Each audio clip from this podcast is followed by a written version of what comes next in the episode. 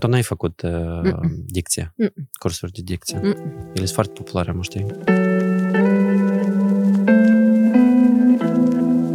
Aici Chișinău, podcastul mai departe. Eu sunt uh, Artur Gurău și astăzi discutăm cu Alina Andriuță. Bine te-am găsit la podcast, Alina. Bine am venit și mă bucur foarte mult pentru invitația ta aici. Cu drag. Uite, eu am, uh, am intrat pe chatul de la Bing, care lucrează cu un pic de inteligență artificială. Deja mă tem. Uh, dar nu trebuie să te temi. Am și emoții. am întrebat uh, who is Alina Andriuță. Uite, vezi? Și uite Ce ce, ai zis? ce, ce apare deodată. Da? Deci, primul, prima asociere al AI-ului cu Alina Andriuță este creator de sisteme, promotor al educației continue. Este adevărat?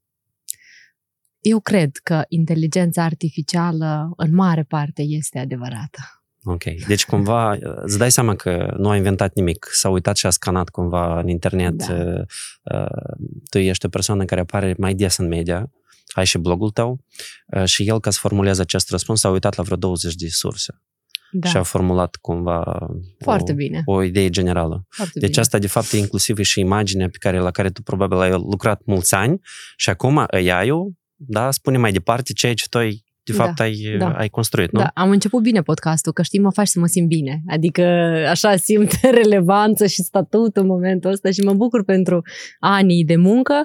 Uite, a venit un AI și mi-a Mhm. scris biografia într-o frază. Constructor de sisteme și promotor al educației continue. Ok. Foarte adevărat. Dar tu, de fapt, cum te, cum te prezinți? Ești business consultant, da? Sau, uh, sau cum? Uh, bună asta, de ce? Pentru că întotdeauna am avut uh, o frână trasă rău cu zona de a spune că sunt business consultant. Uh-huh. Când eram la început, deci eram tânără, deci 24 de ani, mi se dădea peste mână să zic că sunt business consultant, că parcă nici nu eram, eram prea tânără s- Mhm. să spun.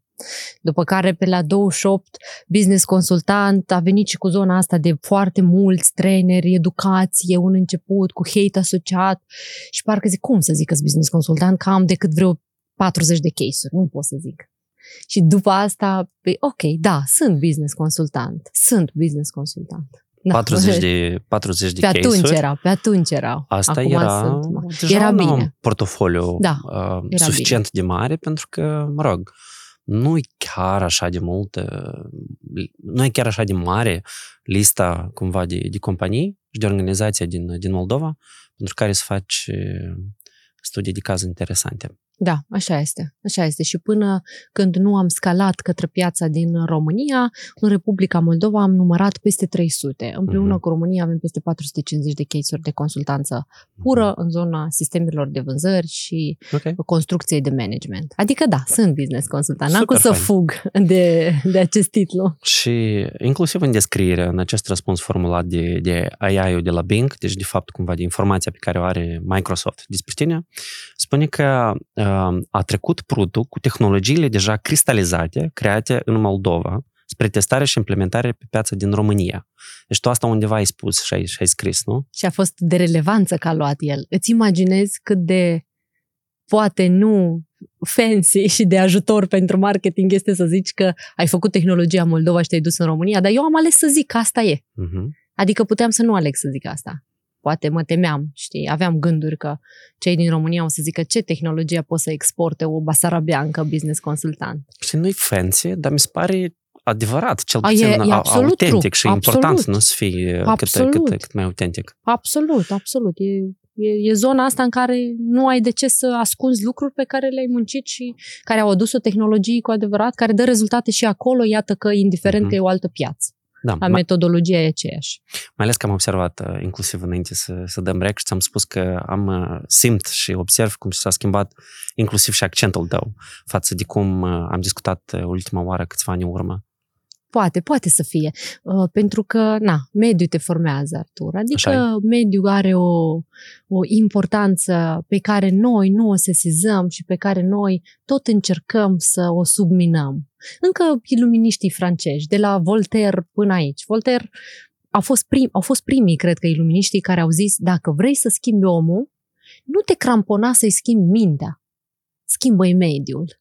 Du-l într-un Mhm. alt mediu și îl vei schimba. Dacă Mhm. e sărac și vrei să-l faci bogat, du-l într-un mediu de bogat și va deveni Mhm. inevitabil, statistic vorbind. Mhm. Așa și eu cu limba mea română. E evident că muncind acum 60% din sesiunile avem în zona de România, n-ai cum să nu te molipsești frumos de această limbă de acolo. Când ai descoperit uh, partea asta legată de faptul că mediul este critic pentru dezvoltarea ta? Cred că încă de pe timpurile muncii mele la mult telecom. Mint. Uh, Din momentul când trăiam în Căminul, la 18 ani și făceam facultate de litere, eu trăiam cu patru fete, deci eram cinci fete într-o cameră. Imaginează ce fain mai trăiam pe atunci. Adică o pe gașcă? invers. E- Da, A, nu, nu? e despre că condițiile erau uh, Mhm. Adică Nu nu, ești- aveați uh, spațiu personal? Exact, absolut. Într-o cameră de 4 metri trăiam 5 fete și toate 5 eram setate pe învățare. Și toate 5 și le sunt recunoscătoare și pentru asta și, și până astăzi că înainte de a ne culca era un checklist, cine ce-a făcut, cine. Și la 7.45 avem prima oră a doua zi și toate cinci mergeam. Era o motivație în grup. Hai să mergem. Nu era ca și cum hai să Mhm. mai dormim o oră toate cinci, ci hai să mergem, hai să mergem. Și ne trezeam și mergeam. Deci încă de acolo, poate nu am înțeles-o conștient, dar amprenta mediului s-a pus. Toate cinci eram performante.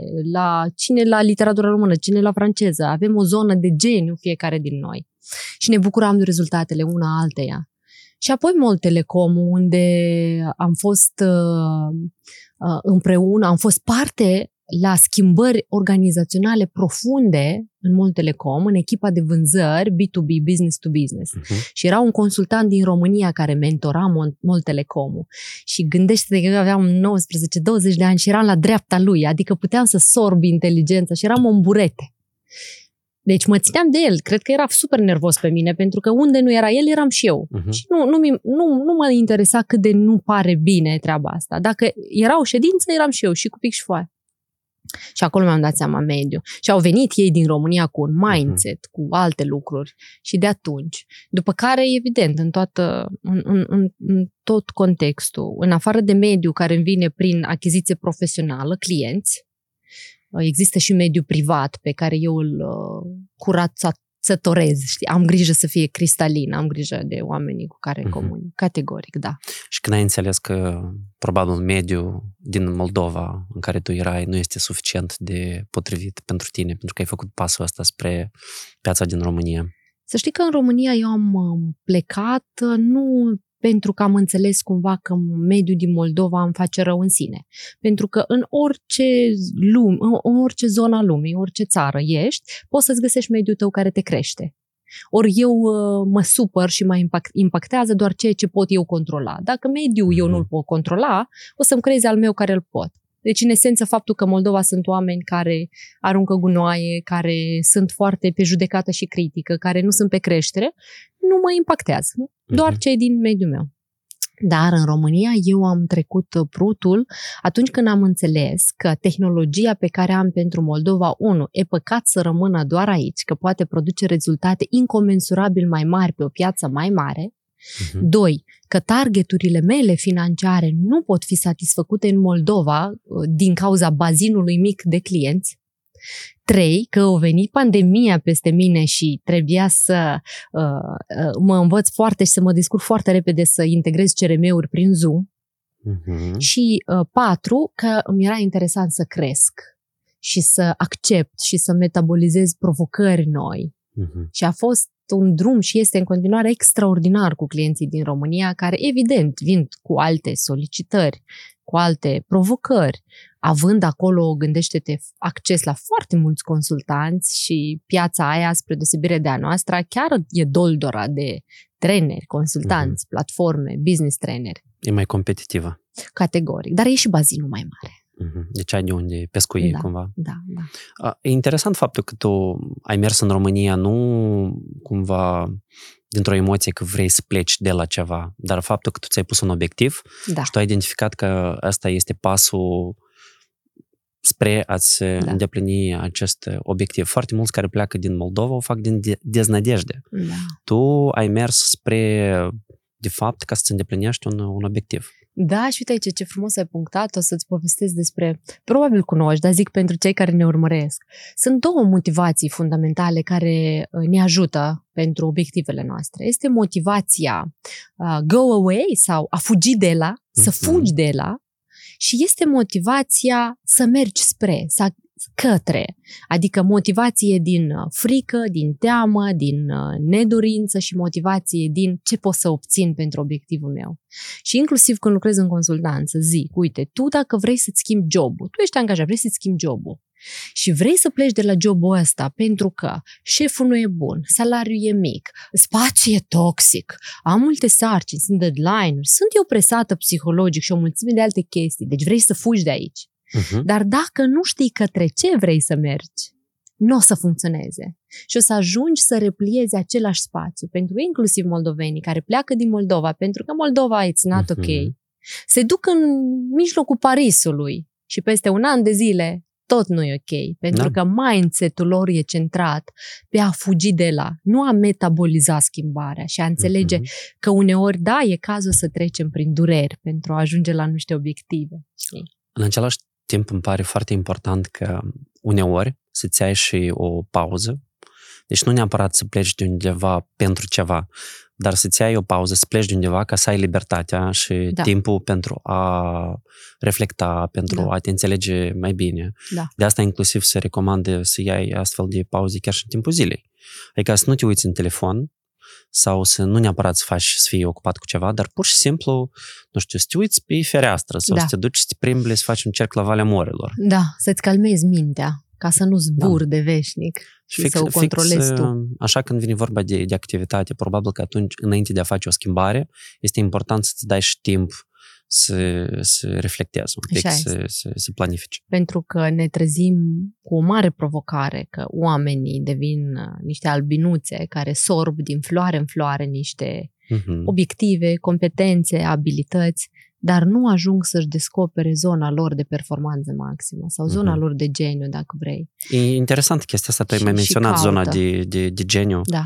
Tu ai vreo metodologie, vreo practică? Asta e vreo chestie care o faci tu cu clienții tăi? Nu, nu este încă transformată în metodologia mea de autor, să zic, dar este intuitiv o înțelegere clară a lucrurilor, că dacă tu nu practici ceea ce știi să faci, îți aduce plăcere ție, e în valorile tale, aduce plăcere și rezultat altor oameni, deci Mhm. ai dorința fundamentală de a servi și în consecință primești bani, recunoaștere socială, orice lucruri materiale pe care tu le visezi. Deci, dacă tu nu lucrezi în zona asta, puține șanse să ai rezultate not- notabile în viața asta. Adică, uite, Mhm. eu și e interesant că zona asta de geniu e, e native, e ceva de te naști cu ea, știi unde este Mhm. bine la tine în competențe.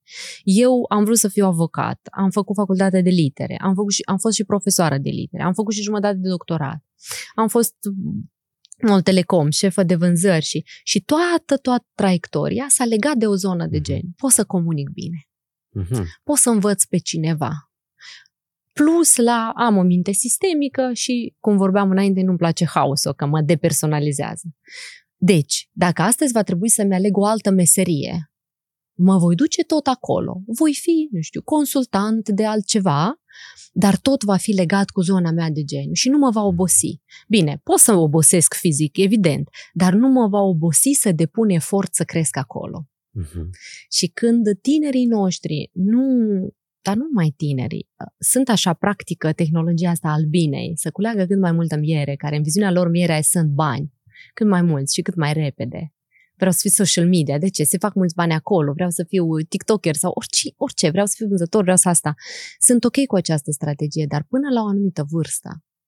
După care însă te așezi, înțelegi competența ta maximă și o scalezi și lucrezi acolo.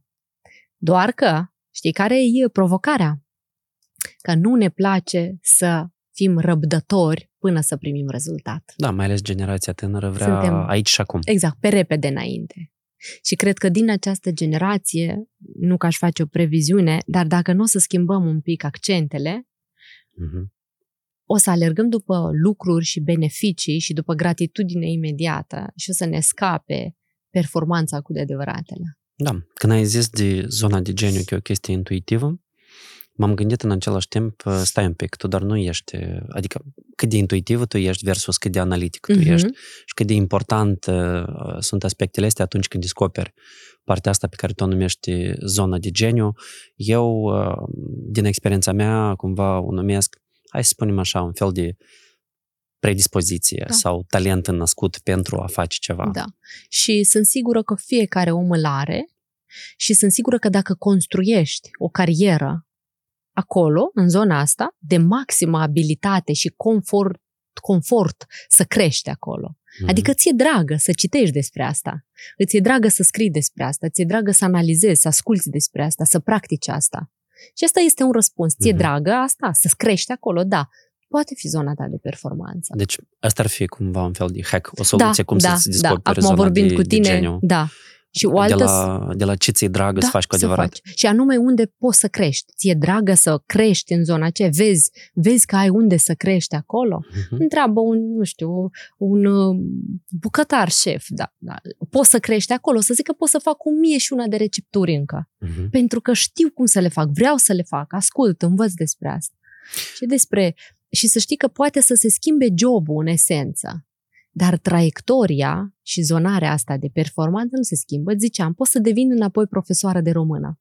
Și voi face foarte bine muncă acolo, că e tot în zona mea, de mhm. comunicare, de relații, de transmitere de know-how, de coaching, dacă vrei, de mentorship. Nu mă obosesc să fac asta. Acum zim să devin, nu știu, doctoriță, unde trebuie să mhm. nu vorbesc, dar să tai. Oricât de performantă nu voi fi ca fire, nu voi ajunge la cote maxime de de abilitate acolo. Probabil grație perseverenței voi face rezultat, dar va fi cu prea multe costuri, mm-hmm. cu mhm. prea multă durere asociată. Și nu o să te fac happy. Exact, exact. Și nu o să vreau să privesc un podcast de cum se taie burtica mai frumos. Mm-hmm. uh, vezi că noi cu tine suntem uh, probabil un pic mai privilegiați pentru că am fost expuși destul de devreme, probabil am citit niște cărți, am fost, uh-huh. nu știu, uh-huh. am descoperit niște autori care uh-huh. ne-au explicat ce înseamnă creșterea, da? Uh-huh. Adevărul este că nu sunt tare multe persoane care sunt conștiente de acest lucru și care sunt ok să lase lucrurile să meargă de la, de la sine. Uh, de ce e important și cum poți să explici cuiva uite, creșterea asta este de fapt o caracteristică importantă dacă vrei să fii bun în domeniul tău? Uite, eu cred că oamenii, în esență, se schimbă prin două dinamici diferite. Există oameni care se schimbă anticipând presiunea viitorului. Altfel spus, eu înțeleg că mâine îmi vor trebui alte competențe pentru a face consultanță la nivelul pe care îl fac. Și astăzi, neașteptând mâine, mă duc la cursuri de instruire, ca să nu vină mâine și să rămân dezgolită în fața unei furtuni tornado de schimbări.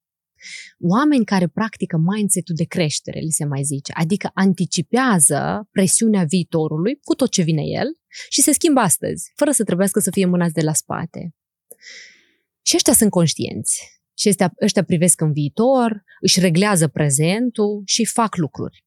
Și există ceilalți care tot se schimbă, doar că se schimbă sub presiunea prezentului deja, adică sub catastrofe, apocalipse, dacă vrei. Îi dă afară de la job. Nu mai găsește uh-huh. un alt job sau găsește cu un salariu mult mai mic. A, stai, trebuie să învăț ceva. Deci e o schimbare forțată. Exact, e forțată de mediu. Presiunea devine uh, indubitabil mare și mhm. n-ai cum, trebuie să-ți întreții familia, trebuie să schimbi, trebuie să înveți ceva, trebuie să, să te faci reconversie profesională. Vine mediu peste tine, te plasează într-o zonă de maximă presiune și volens nolens face aceste schimbări. Revin la întrebarea ta. Cum să argumentăm oamenilor că e bine să te schimbi, punându-le aceste două alternative? Uite, tu alegi. Poți să te schimbi anticipând viitorul, care oricum va veni, și nu va fi ușor. Uite ce se întâmplă pe inteligența artificială. Eu cred că copywriterii trebuie să-și facă griji. Trebuie să anticipeze. Da, dacă nu a anticipat până acum, ar fi trebuit. Adică, Și uite al doua, a doua poziție. Stai liniștit, mamă, și privește televizorul și seriale. Fii Mhm. bine cu tine și mănâncă ce vrei tu. N-ai grijă de energie și de corpul tău. Lasă-o încolo cu sportul și cu toate alea. Nici nu se știe dacă vei fi Mhm. mâine. Poți să nu fii. Stai liniștit în banca ta. Dar dacă mâine vei fi, tu ești responsabil peste presiunea care să vină peste tine și care s-ar putea să te omoare, în sensul în care să te pună într-un spațiu în care să nu mai știi ce să faci. Să, te Să pună pierzi într-o- familie, să pierzi copii, să pierzi oportunități, să pierzi job, să pierzi relații, să pierzi viață. Deci, m- cred că din ce în ce mai tranșant trebuie să arătăm drumurile devenirii. Există drumul 1, există drumul 2. Și nu Mhm. te amăgi că este și al treilea. Gen, nu o să fie nicio schimbare și o să fiu bine mersi la jobul care l-am o viață întreagă și o să fiu plătit tot Mhm. atât de bine pentru o performanță mediocră. No way. Din Nu. experiența ta de lucru cu foarte mulți clienți și cu doamnele cu care faci tu cursuri, ai cumva vreo vreo, nu știu, îmi vine iarăși metodologie, da? vreo modalitate prin care tu poți să schimbi pe cineva care e în mindset-ul ăsta că așteaptă doar incendiile și după asta reacționează, când există partea asta de stres, spre a planifica și a anticipa. Uh, și acum nu o să intru într-o întreagă metodologie, dar o să dau uh, trei pași de care trebuie să fim conștienți. Pentru a începe orice proces de transformare, trebuie în primul rând să știm cum ne funcționează creierul. Adică niște cunoștințe fundamentale de neurobiologia creierului ne ajută foarte mult să înțelegem de ce, de exemplu, dacă ne setăm niște scopuri care sunt prea mari pentru noi, ne inducem singuri atât de mult stres încât clacăm și zicem nu e pentru mine. Da, am văzut asta la tine pe stories. Exact. Sau, da, în Da, Reels. da, și să vezi ce hate am prins după aia pe reels respectiv. Um, Da, asta e alt subiect. Acum, un pic de înțelegere ce e cu creierul nostru. Că există creierul nostru limbic și uh, reptilian, care e vechi de sute, de milioane de ani și că suntem conduși de niște instincte pe care dacă nu putem să le echilibrăm și nu știm cum, atunci în continuare vom trăi de parcă ieșim din peșteră și ne paște tigru. Da, comunități în jurul nostru sunt amici. Exact. Setarea pe zona asta. Și atunci eu aș începe cu cunoștință minimă de zona asta, inclusiv în cursul Metamorfoza pentru Doamne, cu asta începem. Hai să cunoaștem niște fundamente, nu e despre știință, e despre știință, dar puse în niște cuvinte care pot explica clar Mhm. de ce și cum decidem într-un fel sau altul în viața noastră. Iar Artur, după ce ți se face lumină, poți să zici, a, stai că de aia n-am slăbit eu 60 de kilograme, că m-am gândit să slăbesc într-o lună, iar într-o lună creierul meu a refuzat să accepte și Mhm. să-mi fie partener în asta. Deci, de fapt, o, o explicație simplă că transformările, mai ales substanțiale, necesită timp și trebuie să avem răbdare. Fundamental. Mhm. Timp, lipsă de naivitate pe rezultat, adică rezultatul nu o să fie deodată, din potrivă, în anumite momente rezultatul o să staționeze. E ca și cum când înveți o limbă nouă, știi? Vai, ce repede poți, dar după aia ani de zile parcă nu mai vezi progres și e tocmai timpul în care te expui la următoarea dinamică a progresului. Sunt multe lucruri de vorbit despre transformare, dar cred că două, trei, hai să zic, ar ajuta. Unu, înțelegerea că transformările mici se planifică transformările mari se planifică prin pași mici, dar consecvenți, repetiția bate intensitatea, dacă repeți să citești o foaie pe zi, deja vei avea 365 la final de an și nu o să-mi zică nimeni că nu avem timp pentru o carte, că o carte o poți da bătută într-un an cu o foaie Mhm. pe zi și în 10 ani 10 cărți, dita mai. Gândește-te că dacă implementezi 10 cărți, ești într-un procent de oameni care se educă. Și trei, să ne bucurăm din progres, nu doar din rezultat. Ieri am făcut 5 așezări, asta am Mhm. făcut 10 și mâine voi face 12. Nu are niciun sens să mă compar cu colega și prietena mea care deja face 100 de așezări, pentru că ea are un alt drum în spate al devenirii, o altă experiență, poate zeci de ani cât a făcut aceste așezări. Deci cu cine mă compar eu? Cu mine de ieri, văzând progres. Nu mă bucur dacă am staționat. Mă bucur că am un progres. Mic, dar progres not, not, Mhm. notabil pentru mine. Gradual. Deci, pentru transformare, ai nevoie să înțelegi uh, cum funcționează un pic creierul, Exact, să înțelegi că noi, de fapt, suntem cumva programabili exact. și putem să ne îmbunătățim și depinde de noi. Trebuie să înțelegem importanța consecvenței și a repetiției, mai ales a obiceiurilor bune. Da. Și să punem accent pe progres, dar nu pe poate niște obiective care Da. sunt... Care o să vină în 5 ani, poate. Da, și ne legăm cumva, condiționăm fericirea noastră și cumva bună dispoziție doar de atingerea acelor Da. Și obiective. atunci ea este o chimeră și nu mai vine, Mhm. știi că e departe. Dar mă bucur astăzi pentru ce am obținut. Dar asta este un antrenament al minții. Nu Mhm. ni se dă ușor, nu este pentru noi ca și cum ne naștem cu această abilitate, iar antrenamentul minții presupune foarte multă conștiință și autoanaliză sau autoobservare sau eu mai numesc al doilea tu. Ai ieșit deasupra ta și vezi cum gândești, ce faci. Eu fac asta, de exemplu, când am perioade în care mi este foarte, foarte greu să fac sport Mhm. Fie că sunt obosită, fie că am ajuns târziu, fie că găsesc diferite rațiuni de ce nu fac, deși eu sunt foarte bine cu sport. Dar a cincea oară în săptămână încă mi se dă greu. Deci patru, eu le fac, a cincea mi se dă Mhm. greu. Și atunci a cincea oară eu mă văd pe mine dintr-o parte, cum eu gândesc. Hai că merit să mă odihnesc. Stai pe pat. Hai că n-am mai mâncat chiar atât de multe eclere ca să fac și a cincea oară. Hai stai pe pat. Și mă uit la mintea mea Mhm. și zic, uite la ea cum se duce, unde se duce. Și pe inversul, hai să facem sport, fac sport. După care există momente de conștiință în care zic, foarte responsabil, da, pot să mă opresc azi să nu fac. Mhm. E o decizie asumată prin faptul că mă autoanalizez.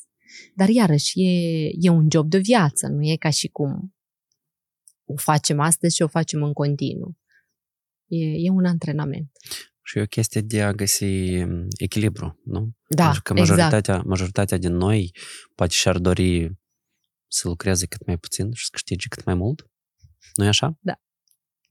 Uh, tu ai vorbit, ai vorbit de antrenament al minții, dar mi-e interesant cum tu ți-ai antrenat mintea ta, mai ales când vine vorba de partea de educație financiară. A, frumos. Uh, educația financiară e corelată în esență cu perspectiva noastră despre bani. Și pentru mine a fost corelată cu prognoza despre viitor. Și o să explic. Credințele noastre despre bani, înțelegerea relației noastre cu bani, ne ajută să cadrăm. Suntem educați sau nu financiar. Eu am înțeles destul de devreme că, un, nu vreau să mă întorc la sângerei. Iubesc orașul natal, îmi iubesc părinții, dar nu vreau să mă întorc să trăiesc acolo. Doi, am înțeles că părinții mei mi-au dat tot ce au putut, o imensă iubire, dedicație și sprijin, dar asta e cam tot ce au putut să-mi dea, suficient pentru mine. Deci nu o să vină cu pachete de uh, bani uh, uh, cu, la mine. Uh, trei, am înțeles că în viața asta poți să ajungi orice, oriunde, atât timp cât îți poți imagina. Iar eu aveam o minte și în prezent am o imaginație extraordinară. Mă vedeam în apartamentul meu, trăiam în cămin cu cinci fete, dar când adormeam, mă vedeam în apartamentul meu cu o cameră, cum îmi aranjez rochia în dulap, cum că este dulap, știi, nu stă, Deci, deci, nu stă ți-ai, sub pat rochia. Ți-ai făcut niște vise, da? Exact. Și mie mi-era dragă să mă culc după ce am învățat și să mă gândesc cum e apartamentul acela. Și eram sigură că o să existe aceste lucruri. Nu era ca și cum o să fie sau nu, erau sigur că o să fie, pentru că știam că muncesc la asta. Acum, din momentul acestei conștientizări, că ești singur pe lume, în esență, din punct de vedere financiar, și am mai spus asta, Prințul pe cal alb nu era uh, versiunea la care eu ținteam sub nicio formă, din momentul acestei conștientizări, fiecare leu din portmoneul tău înțelegi că trebuie calculat, deci unde și pe ce cheltui, trebuie economisit, deci oricâți bani nu faci, mici, mulți sau puțini, dacă nu poți economisi din 100 de lei, nu vei putea din 1000 și nici din 100 de mii, pentru că îți vor crește Mhm. dorințele și îți, vor cre- îți va crește consumul exponențial mai mult decât venitul. Deci, fiecare leu trebuie calculat.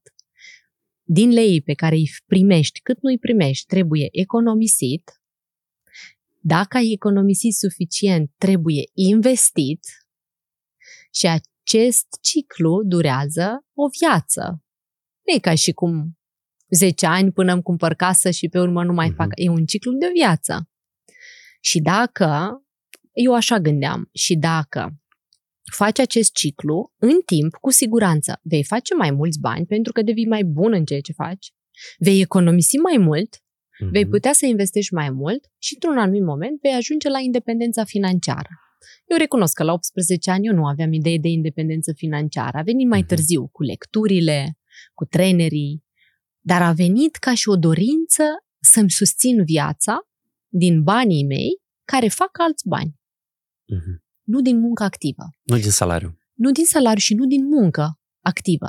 Nu sunt o lenoasă, categoric, îmi place să muncesc, dar nu vreau să fiu dependentă de munca asta activă pentru ca să onorez uh, stilul de viață al familiei. Și e foarte simplu, nu e nimic complicat. Dacă, de exemplu, consumi cât consum pe lună? Cheltuieli fixe. Hai să zicem 500 de euro, 1000 hm. de euro, 1000 de euro. Pe an vei consuma 12.000. Câți bani trebuie să inve- economisești și apoi să investești ca să obții pe an 12.000 de euro? Aproape 120.000 de euro pentru că îi plasezi la o rată de, de la, o, la o investiție care îți dă o rată de 10%. Mhm. Este. 10% din 120.000 de euro sunt 12.000 pe an. Sunt 1000 pe lună. Sunt. Întrebarea este cât economisești, ce venituri ai și în cât timp ajungi să strângi 120. Hmm. Da, eu, eu înțeleg de fapt acest exercițiu, încât spui cumva un, un și, obiectiv. Și, și eu îl fac constant, în fiecare uh-huh. an îl fac. Deci tu pornești de la un obiectiv de o anumită sumă de bani care cât să-ți consum să, lunar. să te pensionezi da, cumva. Da, cât consum lunar. Eu știu uh-huh. cât consum lunar și acest consum lunar trebuie uh-huh. să fie integral acoperit de randamentul investițiilor mele. Uh-huh. Anul acesta este. Ok. Deci, exemplul pe care l-ai... Da, înțeleg. Uh, vreau să... Ai dat acest exemplu cu, practic, cu um, cum ar fi să pui la depozit, da? 120 să, de mii de, de euro. Deci, da. dacă ai 120 de mii de euro în Moldova, poți să te, cumva, poți să te pensionezi. Dacă din... Uh, consumul tău este de 1000 de euro uh-huh. lunar și randamentul investiției tale este de 10%. Uh-huh. Dacă, de exemplu, tu plasezi pe un depozit bancar unde randamentul investiției tale este de 5%, îți vor trebui 240.000 de euro. Uh-huh. Dacă randamentul este plasezi pe bursă și este de 15% sau, de exemplu, dacă ai cumpărat valori mobiliare de stat, cum am făcut eu la 24%, randamentul este dublu. Eu am, am dat un exemplu doar ca să ilustrez mecanica mea de gândire despre bani. Și pornind de la ideea că eu am gândit mereu în viitor despre bani, pe mine m-a interesat mereu nu ce mhm. consum astăzi, dar știind sigur că eu o să fiu mâine, ce o să se întâmple mâine cu mine.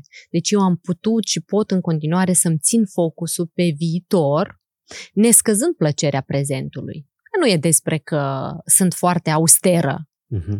dar totuși 40% din venituri sunt economisite și duse în investiții. Chiar 40%? 40%. Și o să-ți povestesc când aveam 90 de, 90 de lei, bursa. Bursa, 90 de lei, 90 de lei. Păi eu puneam 10, 10 lei deoparte, 10 lei, 10 lei, 10 lei. Apoi am găsit oportunitatea să fac niște proiecte și să am bursa Brainstein, care era, atenție, 750 de lei. Era fenomenal. Dacă din 90 strângeam, economiseam 10, nu mai știu ce făceam atunci cu 10, că nu mi-am dar știu că economiseam, din 750, foarte repede 250. Adică primul meu setup mental era să economisesc. Poate psihologii care, care o să urmărească podcastul o să zică fata asta are probleme grave de traume psihice cu referință la mm, bani. N-aș știi? spune. Eu cred că e o chestie legată de personalitate și același mediu în care tu crești. De exemplu, la noi în familie, mama avea un carnețel și uh, scria uh, care sunt cheltuielile, costurile. costurile. Și eu țin, îmi aduc aminte, de exemplu, că vedeam cât de exemplu facturile. Și probabil asta ar fi cel mai simplu da. exemplu de cum să duci da. evidența da. Uh, banilor. Tu da. cum duci evidența banilor? Eu am un Excel ai chiar în un Google Excel, Drive, da, da uh-huh. în care în primul, primul fișier al Excel-ului sunt investițiile și repartizarea lor pe zone, Și în celălalt fișier este modelarea financiară. Cât îmi trebuie până la target de, de un milion de euro. Modelare financiară. Da. Deci asta este Un Excel cu formule în care scriu obiectivul dacă aș, tău financiar, da, cumva, până care, la ca, 40 de ani. care e un fel de stea polară, da? Spre Da, care M- mergi. Mă ajută, mă Mhm. motivează, mă interesează să găsesc mecanisme să bifez acest target, Mhm.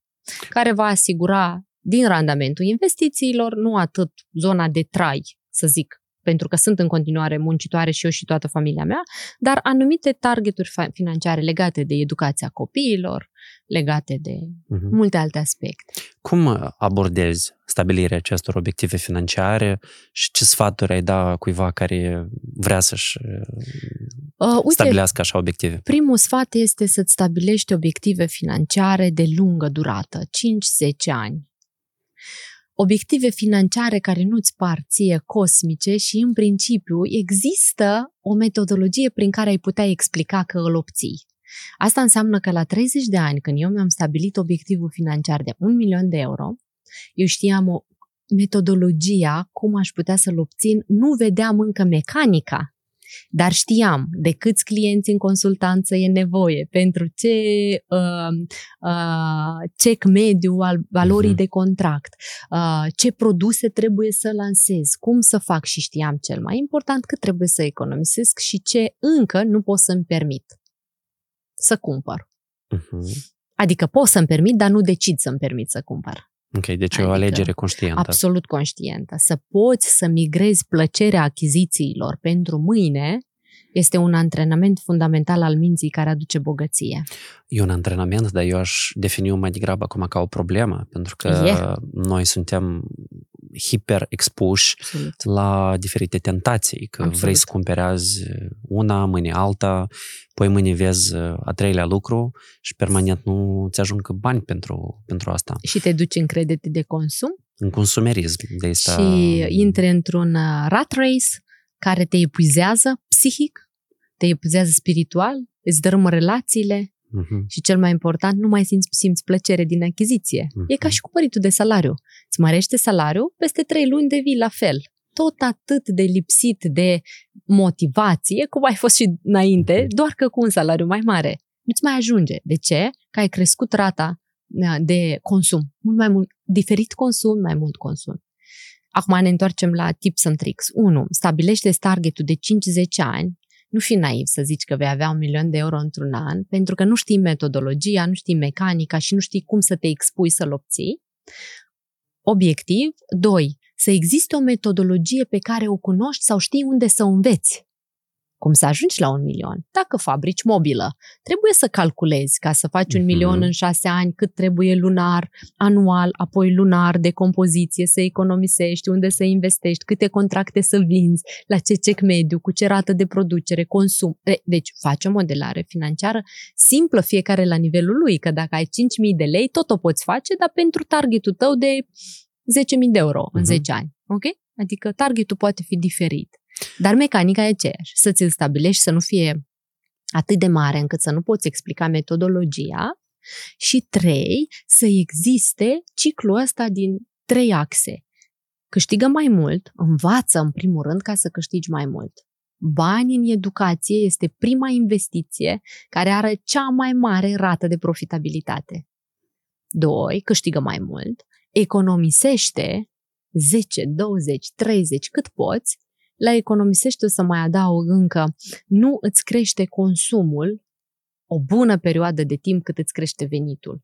Din 30 în 36 de ani, eu cred că foarte puțin consum am crescut, dar veniturile au crescut exponențial. Eu Mhm. încă nu îmi luasem nici și nici acum conduc o mașină u- foarte bună, dar nu conduc un bolid, da? pentru că nu e încă cazul. Va fi, dar nu azi, mâine. Adică, tehnic, chiar mâine va fi cazul în care o să procur un bolid, dar e venit prin investiții. Jumătate din el Mhm. e din banii făcuți de banii mei până acum. Mhm. Nu e munca mea 8 ore. Și trei, investește. Dacă îți par complicate, nu știu, ETFs, bursă, uh, cripto, și cu siguranță sunt complicate și au fost și pentru mine trei ani în spate, încearcă cu puțin. dar fă pași sistemici. Vezi care este rata bancară la toate băncile din Moldova prin comparație pe depozite. Expune-te la informația asta. Eu primul depozit pe care l-am făcut a ajunsese la vreo 30.000 de lei și l-am adunat așa frumos la acolo. Mm-hmm. Mi se părea, nu atât suma în sine mare, dar mi se părea, eram atât de mândră de mine că am depășit un blocaj de cunoaștere. Cum se face, care e rata, ce înseamnă flotantă, ce înseamnă fixă, care sunt uh-huh. beneficiile și după mine expunerea la cunoaștere creează un spațiu de creștere inevitabil. Uh-huh. Deci tu ai câștigat 30.000 de lei din uh, depozitarea da, unor bani la da, bancă. Da, de mult, de mult. Că Asta acum nu mai cumva... practic depozitele. Uh-huh. Sunt alte metode de investiții, dar nu de Putem să vorbim și despre asta dacă e în interes. Dar mesajul meu este că gândește-te că vei trăi și mâine și mâine ne dorim să fim securizați financiar. Nimeni, gândește-te că vei ajunge la bătrânețe și probabil, eu tot zic asta, vom trăi probabil mai mult de 70-80 de ani dacă avem grijă de sănătatea noastră, de mentalitatea noastră și, și atunci de la 60 de ani sau 65 când intri oficial în pensie până la 90 de ani, Oare suntem conștienți că în acea perioadă nu vor mai exista tineri atât de mulți care să ne plătească pensiile? Nu cred nu că suntem, suntem știi? Și asta e, e atât de grav. Uh-huh. Și fiecare din noi, în fiecare zi trăim de parcă nu va mai fi mâine. Uite, da. uite în lucruri mici. Setapul nostru mental este de parcă mâine nu e. Eu sunt uh, absolut sigur că majoritatea populației Moldovei trăiește cu ziua de azi. Absolut. Eu nu cred că ei își pot permite să discute de genul cum să-mi fac un uh, milion de dolari, cu toate că Lasă răspunsul... să fie 10.000 de lei. Bun, răspunsul cel mai simplu e, mă rog, mă opresc la milion că mie îmi place. De exemplu, exemplu ăsta. Poți să vinzi la un milion de oameni să câștigi câte un dolar sau poți să vinzi la unul singur un de milion. Da? da. Asta e cea mai simplă explicație ca oamenii cumva să, să un pic să da. vizualizeze. Da. Iar fiecare în ograda lui are un nivel financiar astăzi.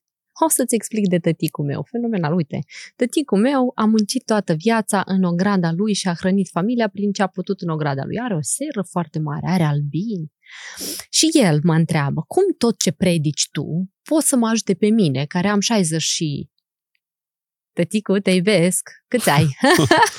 okay. Are uh, peste 60 de ani, acum o să am triggerul, știi, câți ani are tata, are peste 60 de ani, uh, nu are o pensie asigurată de stat și nici nu a țintit la ea, uh, muncește foarte mult fizic, ce pot să-i recomand eu lui? Ce pot mm-hmm. să-i mhm. recomand? Și uite ce pot să-i recomand.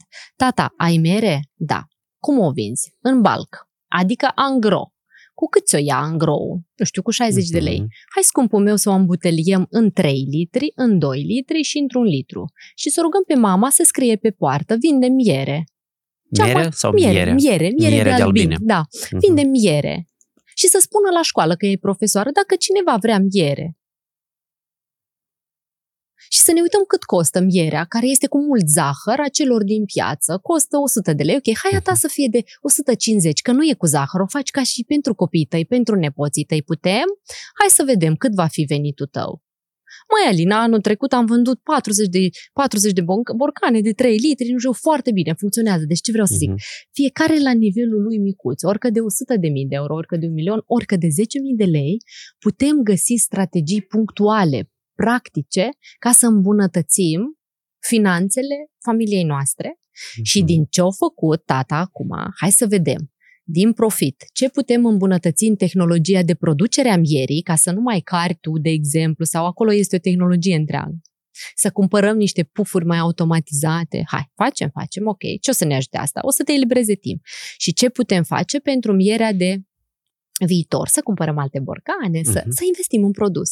Și alți bani, dă mie să investesc eu. Ok, să fii tu da, wealth, da, să, uh, să, să faci wealth management. Da, să gestionez. Nu știu cum să numește chestia asta în, în română. Nu știu, să gestionez banii voștri și o să vă dau un randament pentru asta. Ok. Uh. Uh, tu spui uh, despre economisire și eu sunt uh, absolut de acord că e important să economisim, dar până ați pune obiectivul să economisești, obiectivul la foarte multă lume în ziua de astăzi este cum să scape de datorii. Tu ai avut datorii? Și aici eu nu pot să fiu de ajutor. Pentru că eu uh, nu am avut datorii financiare. pentru că de la 18 ani am trăit pe consum super redus, atât cât Mhm. mi-am permis, atât mi-am luat și nu am fost niciodată excitată de ideea, măi, că a apărut un pantalon mai nou decât Mhm. pantalonul meu de 3 ani. Eram ok să fie pantalonul meu al treilea an în viață și nu e că s-ar potrivi pentru toți ce zic Mhm. eu.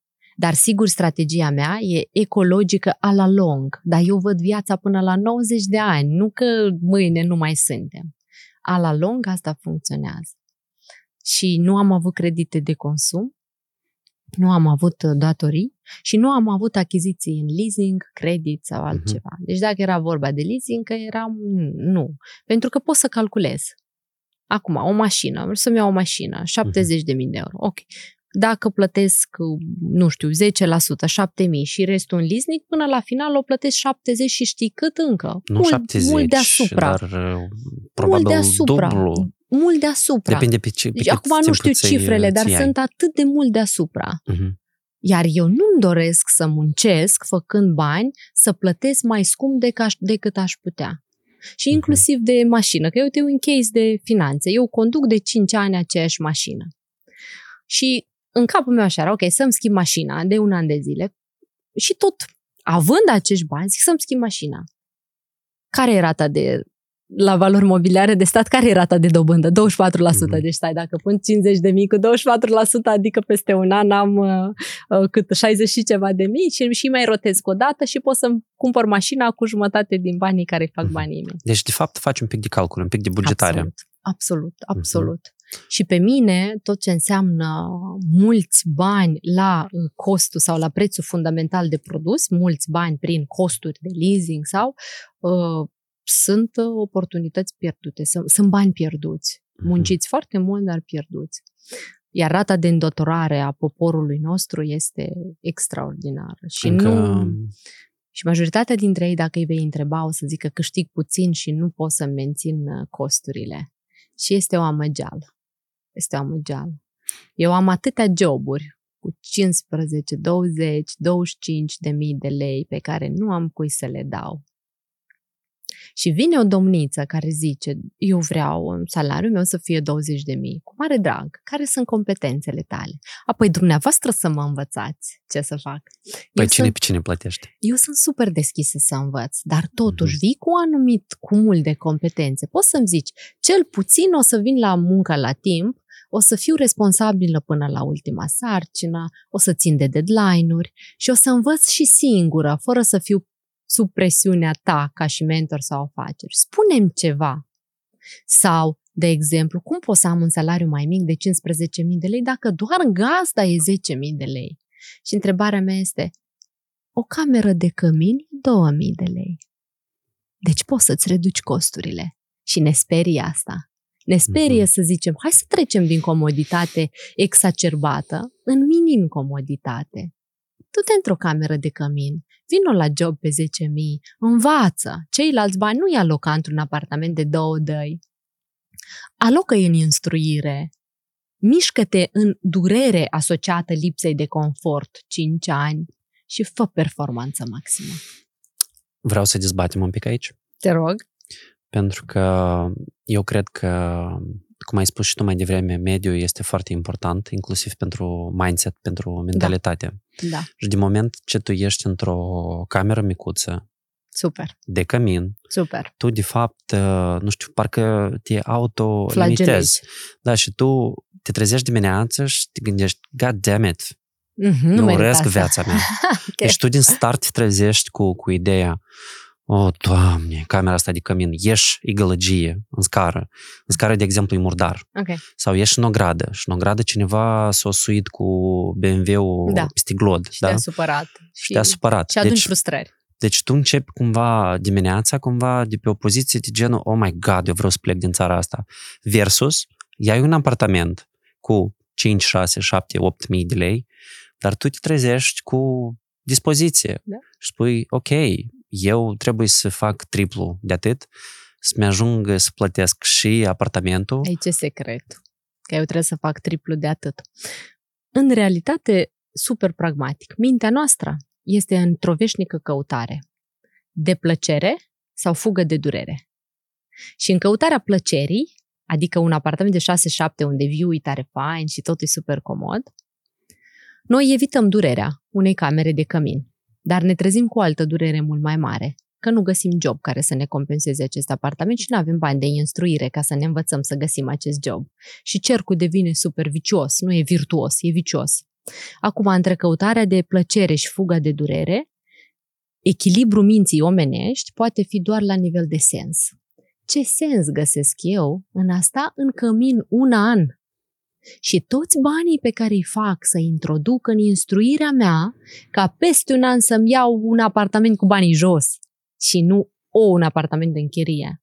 Totul este în a învăța să ne găsim sens în lucrurile pe care le dorim în viața noastră. Și eu știu că poate ne va privi cineva care o să zică fie o să raționalizeze de gen o viață am și cum să trăiesc așa, sau o să zică în mentalitatea noastră de gen, da, vecina, colega nu e așa și trăiește bine și o să ne uităm peste gard. Invitația mea este întotdeauna în dezechilibru ăsta frustrant dintre căutare de plăcere și evitare mm-hmm. de durere, să te echilibrezi în sens. Și eu am văzut mult sens și să muncesc mult și să reduc consumul și să trăiesc în cămin alături cu alcoolici. Da, nu era mediul de creștere, dar aveam atâtea cărți lângă mine uh-huh. care poate să fie mediul tău de creștere. Și am văzut sens în asta. Și când vorbesc astăzi, inclusiv cu la orice nivel, zic, dragii mei, e timpul cumva să ne trezim din sedarea de dopamină în care ne aleargă lumea, doar bine, doar gratifiere imediată, doar hedonism, doar plăcere, doar plăcere și tot ce e marketing e doar plăcere, să ne trezim și să spunem, noi oamenii vom avea și durere asociată proceselor de creștere. Și it's ok. Uh-huh. Eu astăzi am avut o ședință în echipă în care colegele mele am discutat despre cum putem performa o persoană din echipa noastră ca să o facem mai bună, unde clachează, unde o putem îmbunătăți. Știi cât de dureroase sunt aceste ședințe? Îți imaginezi că stai în fața tuturor și fiecare cu lista zice, cred că aici poți face mai mm-hmm. bine aici, aici, super transparent. Comunicare asertivă, dar dureros, nu? Dar cum ar putea ea crește dacă n-ar trece printr-o oră de decompoziție, de durere și Eu de frustrare asociată? Aș putea să-ți propun o formulă prin care să diminueze această durere, să-i dai acest feedback personal, dar nu de față cu toți. Dacă echipa este mică, e celula și noi uh-huh. ne-am mhm. obișnuit că acesta este un exercițiu, uh-huh. suntem deschiși și, și scoatem vulnerabilitatea noastră în față și facem. Dar în esență e tot vorba de durere. Că și pe mine uh-huh. să mă duci într-o zonă de feedback, fie că e chiar personal, clar că dacă e feedback cu public mă doare mai tare, dar va fi, va fi neplăcut procesul. Și ce am vrut eu să transmit este că procesele de creștere, de îmbunătățire sunt foarte, foarte dureroase, frustrante, se lasă cu atâta încrâncenare a minții, că vrei să te duci în plăcere, că vrei să mhm. mănânci ce nu se poate seara, că vrei să nu mai faci sport, că vrei să nu mai economisești, dar să-ți cumperi noul iPhone.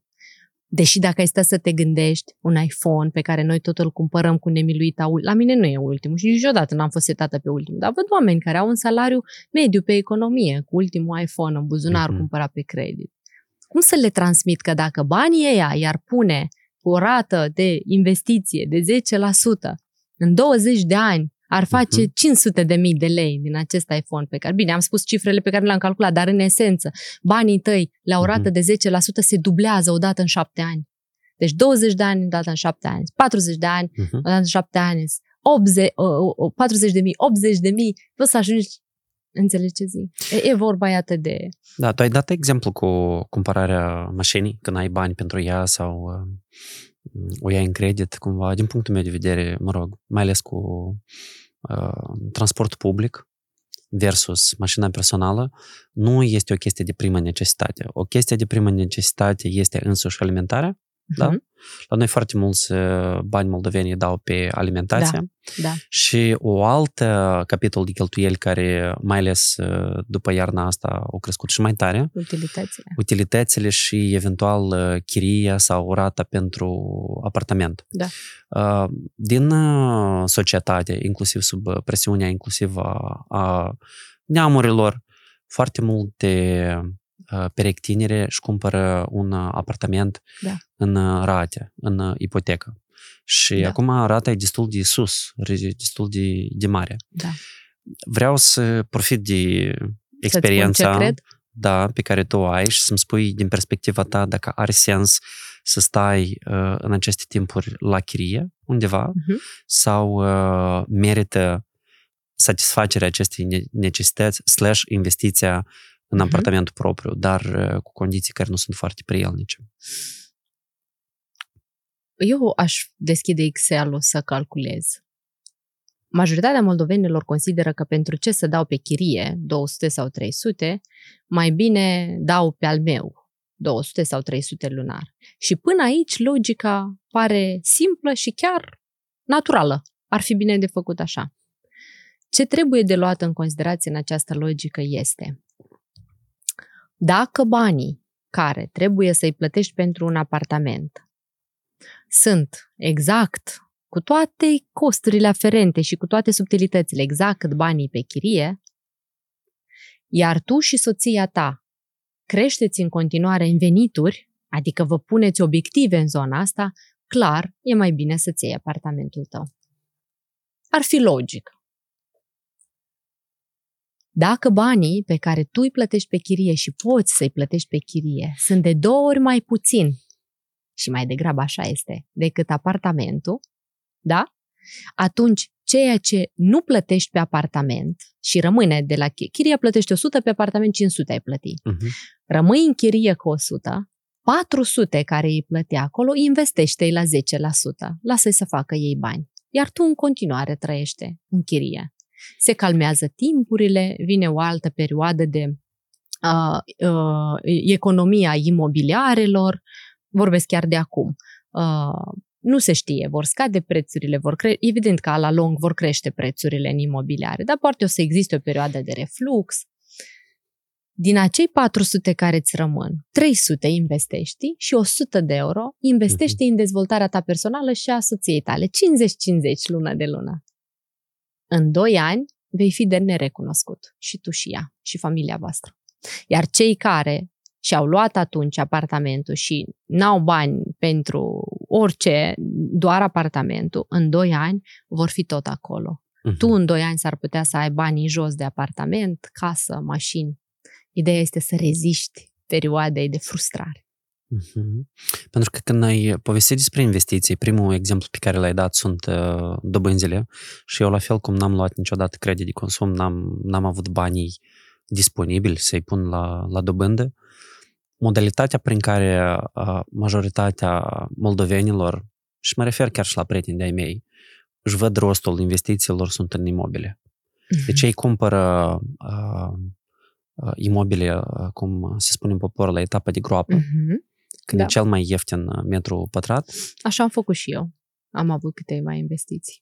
Și eventual și scot când e gata și dat în, în exploatare uh, imobilul no. respectiv sau eventual își păstrează aceste spații și le dau în chirie. Asta este o formă de, de investiții pe care ai făcut-o și tu? Era. Cum, cum asta funcționează? Era o formă. Dar știi, înainte de a intra aici, ce vreau să spun este că dacă mă iei pe mine acum 10 ani și îmi spui despre această investiție, eu m-aș gândi probabil, vai, doamne, dar până ajung eu să strâng de un apartament care să-l iau din groapă, să-l revând, nu mă ajunge nici timp, nici viață. Mai degrabă, pentru un anumit segment de oameni, aș zice, nu te crampona cu bani de investiții imobiliare când vei avea vreodată uh-huh. Mhm. 500 de lei zilnic, săptămânal, lunar, lunar dacă se poate, dacă nu e săptămânal, lunar, 500 de lei lunar, uh-huh. pune-le separat până aduni un portofoliu minim să te duci să faci o investiție cu el. Adică focusul este pe a economisi 500 de lei. Eu am economisit până la primii 10.000 cash. Adică eu îi țineam, știi, 10.000. De acolo a pornit prima investiție, deja mai elaborată. Adică un setup, uite, 500 de lei până strâng 5.000, după care văd ce fac. Și la mine funcționa mintea anticipativă, nu funcționa mintea de anticipare. String 10.000, după care mă învăț să investesc. Nu are sens acum să mă expun la informație care nu e valoroasă pentru mine. Nu e la momentul potrivit. Deci pentru un segment este 500 de lei lunar, până faci un portofoliu, 5.000 de dolari, de euro, 10.000 uh-huh. Mhm. de cât decizi tu, după care înveți despre cum să ți investești. Cel mai clar Mhm. așa metodologie. Ceilalți care au deja niște bani, care deja sunt investiți și fac reechilibrare de portofoliu sau, bineînțeles că s-au deprins, e cutuma mentalității noastre să fim proprietari de imobile. S-au Mhm. deprins să facă investiții în imobiliare într-o perioadă a pieții în care a fost și avânt economic și s-au dezvoltat foarte multe programe care propulsau cererea și a fost bine o, peri- o perioadă. Dar însă, când stăm pe Excel să calculăm o investiție în imobiliare, cam am avut și eu. Presupune extrem de multă volochită cu actele, cu costuri suplimentare, Costuri ascunse, ascunse, cumva, pe care nu le știi bine, deodată. pe care nu le știi, nu că ar fi ascunse, dar Mhm. pe care nu ești expus zilnic să le afli, le afli în De proces. genul întreținere, da? reparație. Întreținere, reparație, uh, impozitul asociat imobilului, taxele de notar, toate Mhm. aceste costuri sunt sute și mii de euro. Și atunci uh, s-ar părea că, iarăși, dacă pui într-un Excel, că mai ușor îți scoți 10% randament din investiții, din 10 sau 15% din active financiare. Mhm. Eu personal, acum nu este sfat de investiții, eu personal, după ce am făcut două investiții în imobiliare, în următoarea perioadă, decât dacă nu decid să mă echilibrez cu investițiile, adică să mă duc în beton. În următoarea perioadă o să fac investiții în active financiare, adică în piețe de capital sau Mhm. în, în uh, valori mobiliare de stat, nu tocmai în imobiliare, că nici piața nu mă invită să bag Mhm. acolo bani. La Dar capitolul... s-au făcut bani. S-au făcut și în continuare se fac. Nu știu dacă arenda este tocmai, uh, să zic, uh, zona în care are sens să faci o investiție, arenda cu tot ce înseamnă ea, Mie nu plac business-urile care Exact. au costuri Eu- mari de, de arendă. de arendă și, și, și eu am analizat pentru mine, am decis acolo, nu?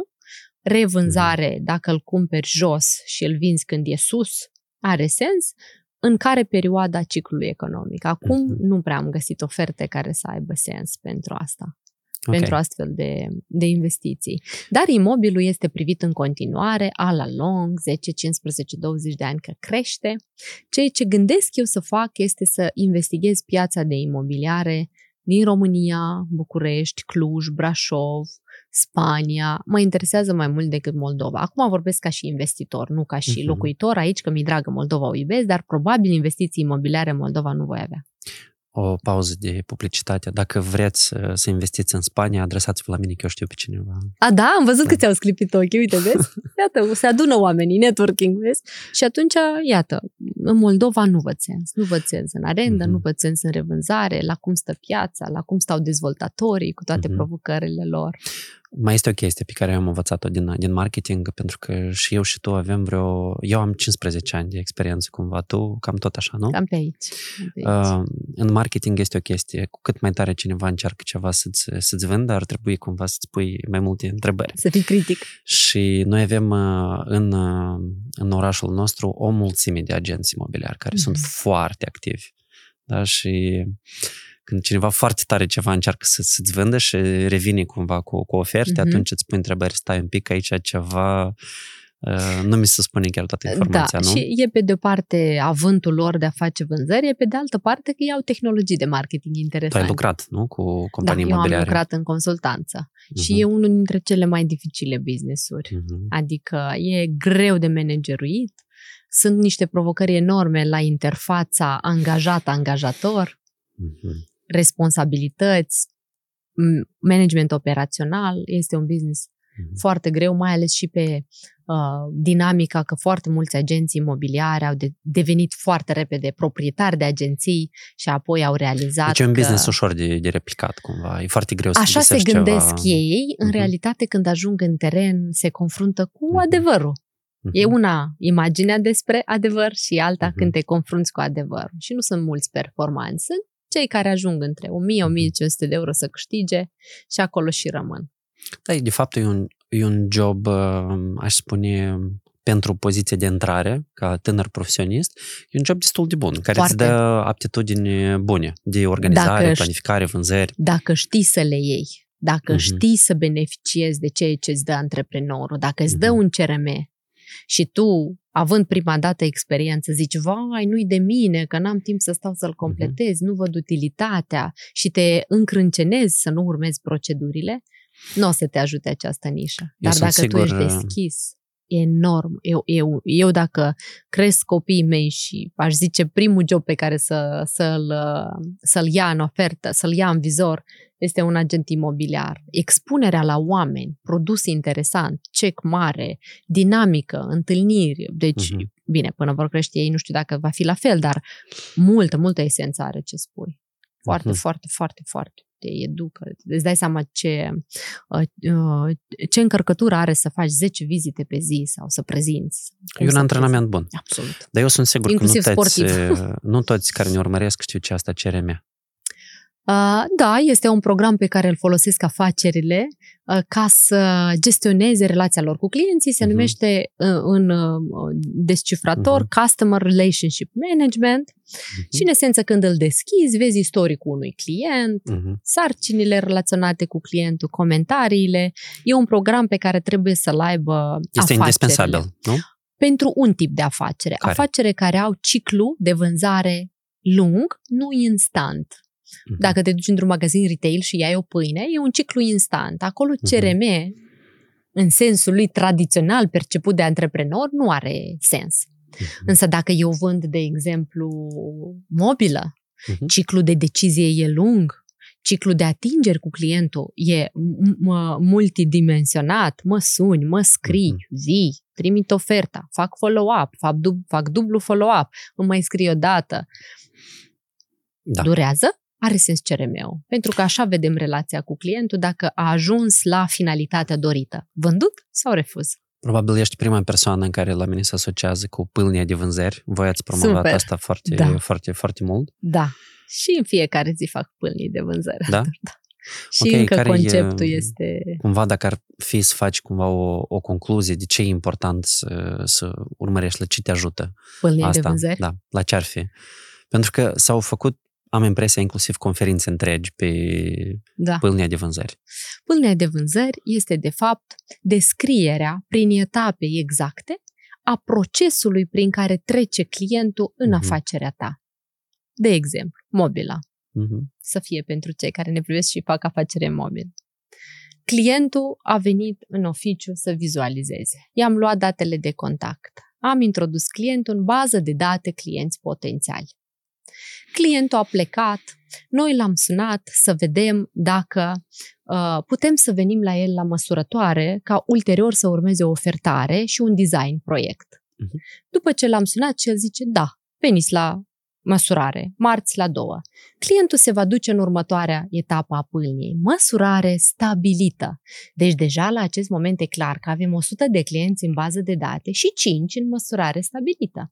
I-am disecat, am văzut uh-huh profilul lor și am înțeles că din 100 doar 5. Uh-huh. Mhm. O fi vreo problemuță la procesul de interacțiune cu clientul dacă din 100 de potențiali doar 5 au acceptat măsurarea. Uh-huh. Sau poate nu, nu știu, analiza. Am fost la client, am făcut măsurătorile și i-am promis în trei zile să revenim cu proiectul.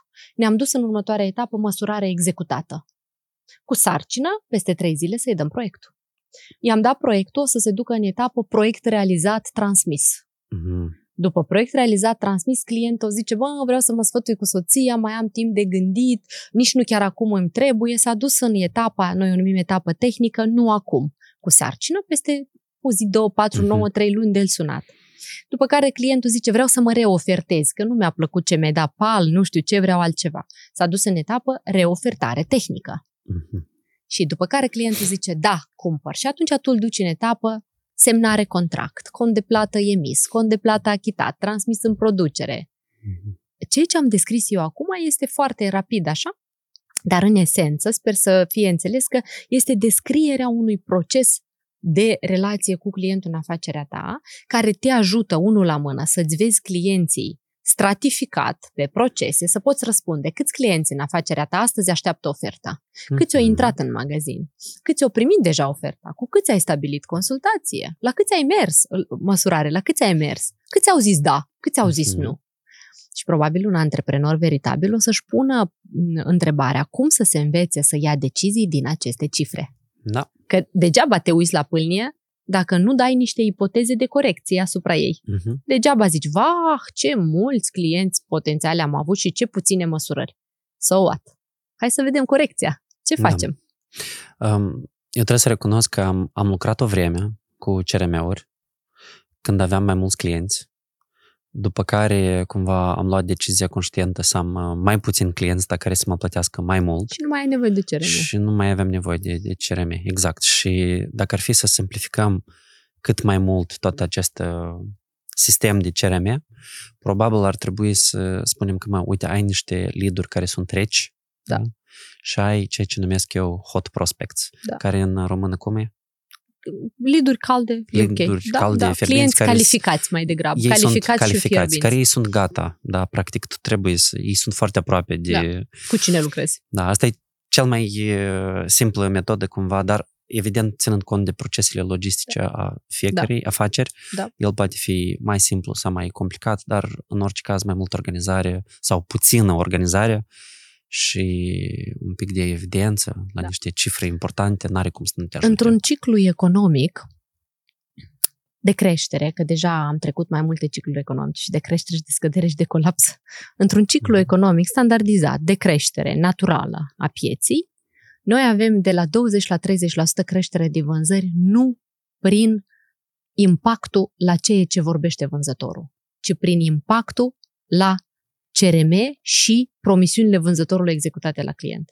Adică, în esență, eu nu te învăț să vorbești altfel, eu te rog să suni a doua zi ca să vezi dacă au primit oferta. Deci e vorba de disciplină. E vorba strict de lucruri inclusiv tehnice introduse în departamentul de vânzări. Mhm. Noi avem creșteri de vânzări nu pentru că am făcut altceva decât raportul seara de vânzări pe care vânzătorii îl completează. Și deja este o cu tot o altă abordare a muncii tale în firmă, pentru că ai disciplina să scrii câți prospecți ai făcut astăzi și Mhm. știi că colegul tău o să scrie 10, iar tu ai să scrii 2 și intervine aici și Peer pressure. absolut și uh, statutul tău care este afectat și înțelegerea că mâine la ședință vei fi Mhm. chestionat, ok, 2, nu 10, ce s-a întâmplat, de ce, Mhm. cum, cum putem îmbunătăți. Deci, antreprenorii cred că creșterile de vânzări se întâmplă cumva așa cosmic, știi, ah, trebuie, nu știu ce să faci. Nu, deseori ele sunt la îndemâna oricui, ri- disciplină și responsabilitate de execuție. Dar aici Mhm. ne cam cramponăm la tot. Știi? Execuție. Și la, absolut. Și la sport, și la iubit, și la nutriție, și la relații, și la Mhm. comunicare, e despre execuție. Îmi pare una din cele mai simple reguli pe care noi le-am văzut la Y Combinator, care este cel mai mare cumva accelerator global. Ei au um, aceste cursuri care de fapt, abso- apropo, sunt gratuite, Startup School, unde Mhm. poți să te înscrii și periodic uh, se întâmplă niște coluri, Așa, uh, poți să discuți cu alți uh, fondatori și completezi uh, câteva spații în fiecare săptămână ca să duci evidența. Și eu împreună cu uh, cofondatorul în startup-ul Sufragio, Vitalie Iașanu, el mă întreabă în fiecare săptămână, pentru că el e cel responsabil de, de Vezi? completare.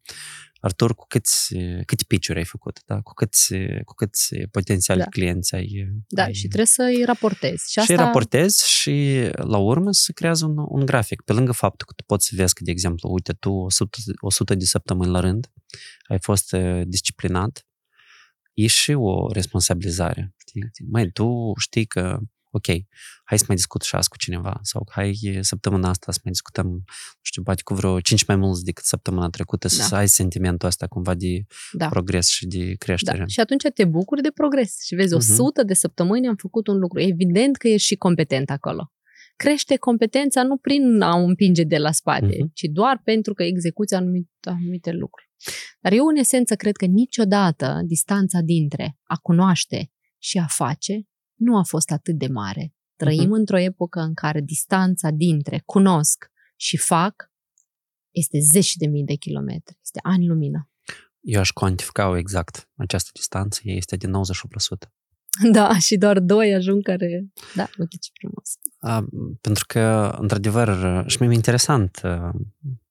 Uh, Eu nu știu dacă vreau să discut tocmai acum despre, despre asta, poate un pic mai târziu, dar dacă suntem aici, de ce noi, dacă știm anumite chestii, nu facem? Iată, eu, de exemplu, inclusiv cunosc anumite, anumite lucruri. Mhm. nu știu, citești o carte sau te uiți la un curs pe, pe YouTube sau, sau cumperi Mhm. un curs și atât de puține persoane de fapt fac uh, Da. ceea ce, ce Pentru că Uh, ne cunosc. expunem, ne expunem la o multitudine de stimuli care ne defocalizează. Eu, eu pentru mine am soluționat asta. spunem cum. Am să știu redus și eu. numărul persoanelor pe care le urmăresc pe Instagram la 9 Mhm. persoane. Ok. M-am deconectat de e-mail de la toate cursuri, podcasturi, traineri, business traineri, absolut. Asanare totală a mediului, 2-3, Mhm. atât. Mhm. Pe care, care mă entuziasmează, care... Așa. O singură carte în patru luni citesc acum, dar implementată la sânge, cu pix și foaie. Mhm. Așa s-a întâmplat cu comunicarea non-violentă a lui Marshall Rosenberg. Am citit-o de trei ori. Până n-am scos pe foaie tot ce-mi trebuie și n-am lipit prin casă ca să fie inspirație și pentru mine și pentru omul meu, cum comunicăm de aici încolo, nu m-am lăsat de carte. Ce Mhm. rost să mă duc în alte cărți? E suficient una. Mhm. 4. O totală asanare de mediu, fizic inclusiv. Deci eu nu mă expun la stimuli. Eu nu mai mă duc la conferințe, cursuri. Nu mă expun la stimul. Am câteva stimule, gen persoane care, Mhm. de la care învăț, cursuri la care merg, dar nu mai fac asta în gro. Anul ăsta am doar două cursuri la care voi merge de uh, profunzime profesională. La cursul de neuroștiință a comunicării și vreau să mă certific în, uh, ca fiind trainer PCM, Process Communication Model. Este o tehnologie de identificare a personalității. Astea două, atât, mai mult nimic. Mhm. Mai mult nimic, ajunge, îmi ajunge. De ce? Ca să pot procesa, implementa și să reduc distanța dintre știu și fac. Mhm. Că la mine într-un moment era ani lumină. Atât de Ok. mult știam. Deci tu, de fapt, nu te uiți la televizor, hai să spunem Nu, așa. asta nu sigur citești nu. știri. Da. Da? Nu, asta sigur, sigur. Din Um, punctul ăsta de vedere, vezi că nici nu am mhm. știri, Facebook-ul e total asanat. Acum chiar să Mhm. vreau să scrolez, dar nu mai vine nimeni acolo. Ok. Eu mi-am oprit uh, notificările. Da. Uh, Am curățit e mail Mhm. tot ce însemna și eu Ok. aveam abonamente la multe, îți dai seama, Mhm. traineri, consultanți, de tot ce vrei. Mhm. Și am înțeles că e spam informațional, mă duce într-o zonă de anxietate chiar. Da, tu îi spui spam, eu îi spun uh, gălăgie Da? și, într-adevăr, mă rog, cea mai simplu exemplu, din nou, este că tu ești media la 10 oameni cu care tu te conjori și oamenii pe care îi urmărim on, online, ei tot ne influențează, nu Sigur. degeaba se numesc influencer. Absolut, tocmai. Și atunci eu m-am deconectat Mhm. de stimul și pentru ca să nu-mi cresc anxietatea și Mhm. pentru ca să-mi cresc execuția. Și e perfect așa. Cineva ar zice că da, da, stai cumva într-o pustietate. Super fain. Well, ești în, în zona ta pe care ți-ai creat-o tu. Cumva, Eu mi-am nu? creat o bulă din care Mhm. ies uneori, știi, vin la tine, Mhm. mă duc la o conferință, am Acesta unde să e, ies, um, dar mă retrag rapid. Mhm. Ce o componentă cumva de uh, curiozitate, aș numi-o, pe care o balansez cu asanarea. Da. Pentru că curiozitatea e tot de importantă. Trebuie să știi cumva. Sigur. În același timp... Dar uh, decizi ce? mhm. A apărut chat GPT, poți să lucrezi în el. mhm. Trebuie să știi ce. Ok, a apărut, ok, mă educ în el. Câți au auzit că a apărut chat GPT? Câți au deschis? Câți au Mhm. făcut un text? Nu mulți. Foarte, Vezi? foarte puțini. Vezi de aici? E la, e. ne- la, acum e la capitolul inovatori și early adapters. Cu siguranță. Deci? Deci, Dar, la nivel de țară, cu siguranță, mai puțin de 10% din oameni. ei, nu, nici cred că cred că ar fi să fie 1%. Doar din industrie ăștia. Mhm. Din... Și acum ideea, adică eu mă expun exact la ce uh, consider important și la o învățare continuă din, zo- din, din, Mhm. din surse validate și inclusiv cărți. Eu nu fug după toate cărțile lumii, eu fug după cărți validate, fundamentate, singurile pe domenii și tot Mhm. așa. Care sunt aceste cărți când care era sunt să uh, citesc validate? despre, când era să citesc despre management, să învăț managementul, m-am dus la Peter Drucker. Fără Peter Drucker, fundamental să te uiți spre management e greu. După care eu am învățat foarte mult și continuu să învăț de la Vladimir Tarasov. După care de la Alexandru Friedman. Iată trei. Bine, dar Tarasov și Friedman e în zona limba rusă. Da, Mhm. bun, cine cunoaște. Dacă m-aș duce într-un management mai, să zic, uh, uh, așa, cum să zic, mai, mai științific, Mai academic? da, mai academic, nu cred că e cazul. Dar uite, astea, Sunt practice cumva, absolut, nu? Și absolut. cumva m, le poți raporta mai ușor un pic la realitatea din zona noastră a lumii. Da. Da, și poți să iei din ele, să iei din ele tips and tricks. Iată, dacă astăzi vrei, trebuie să spun despre asta, că e moment. Dacă astăzi vrei să-ți da. construiești un departament de vânzări și ești antreprenor, uh-huh. nu e nevoie să citești multe cărți, e nevoie să iei o carte care e fundamentată pe 300 de case-uri și să implementezi. Uh-huh. Artur, eu aici am pus checklist-uri, adică cartea e cu Excel, adică uite la fiecare capitol, ia checklist-ul și vezi checklist de implementare. Uh-huh. Capitolul 1. Ia și implementează. Nu e nevoie să citești o mie de cărți. Noi am fost cumva într-un anumit moment al creșterii zo- industriei de dezvoltare personală, uh-huh. e multă, multă învățare. E multă învățare, da, dar de la un anumit moment e învățare conștientă, cu aplicabilitate. Aplica...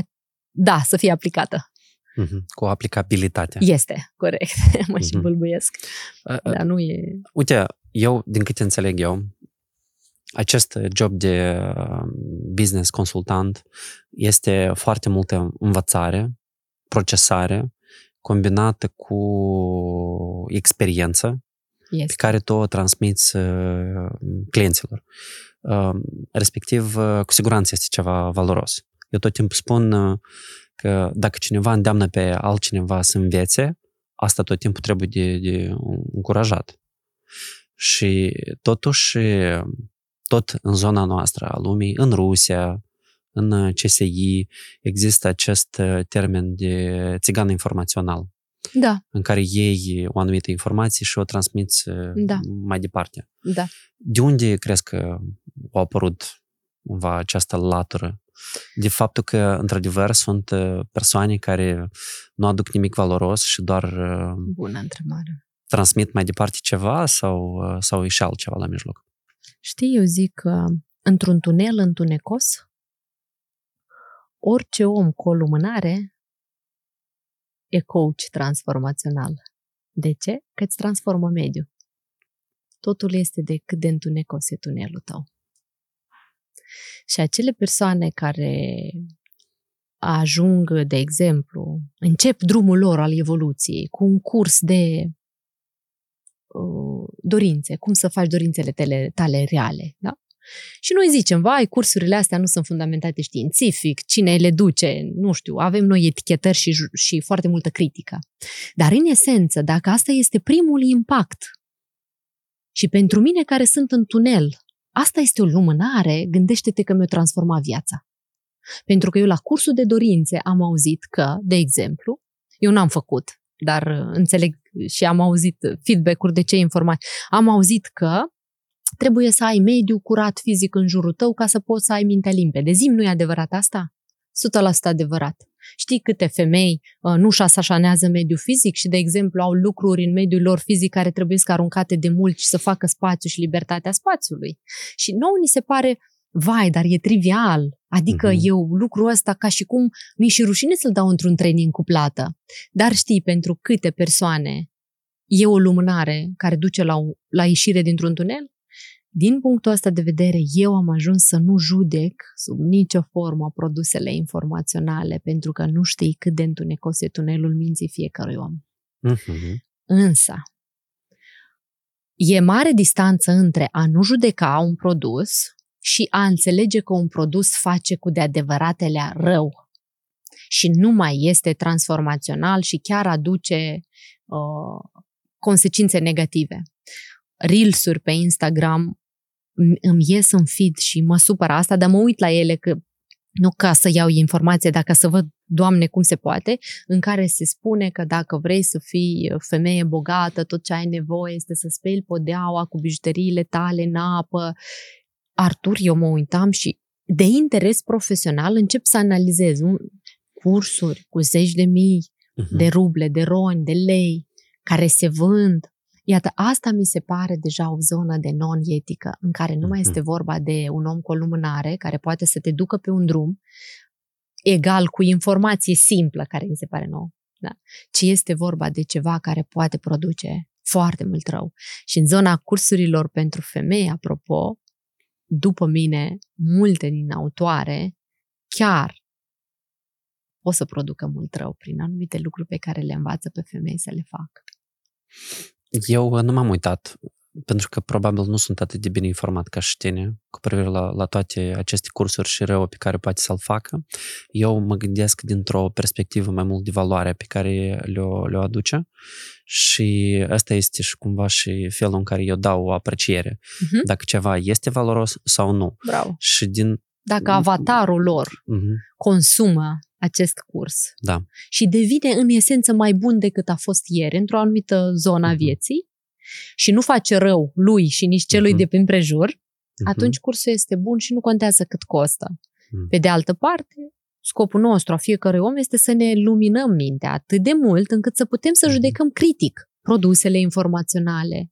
E una să cumperi de la cineva cu validare un curs care are validare și e alta printr-un Mhm. impuls emoțional să cumperi și pe urmă să-ți dai seama că domnița nu are nicio treabă cu uh, uh, case-urile pe care le transmite sau în același timp s-ar putea ție să-ți ajute foarte mult pentru Da. că e primul om cu lumânarea în mintea ta Um, și te ajută să consumi bani Mhm. pe instruire și după mine rutina asta e nevoie de ea în Moldova. rutina de învățare De continuă. consumarea banilor pe instruire. Să ne Mhm. învățăm să plătim bani pe instruire. Păi asta este... Un curs ne place, Mhm. altul nu, Știi avem cât e- gândire critică și Da. căutăm cursurile care ne plac.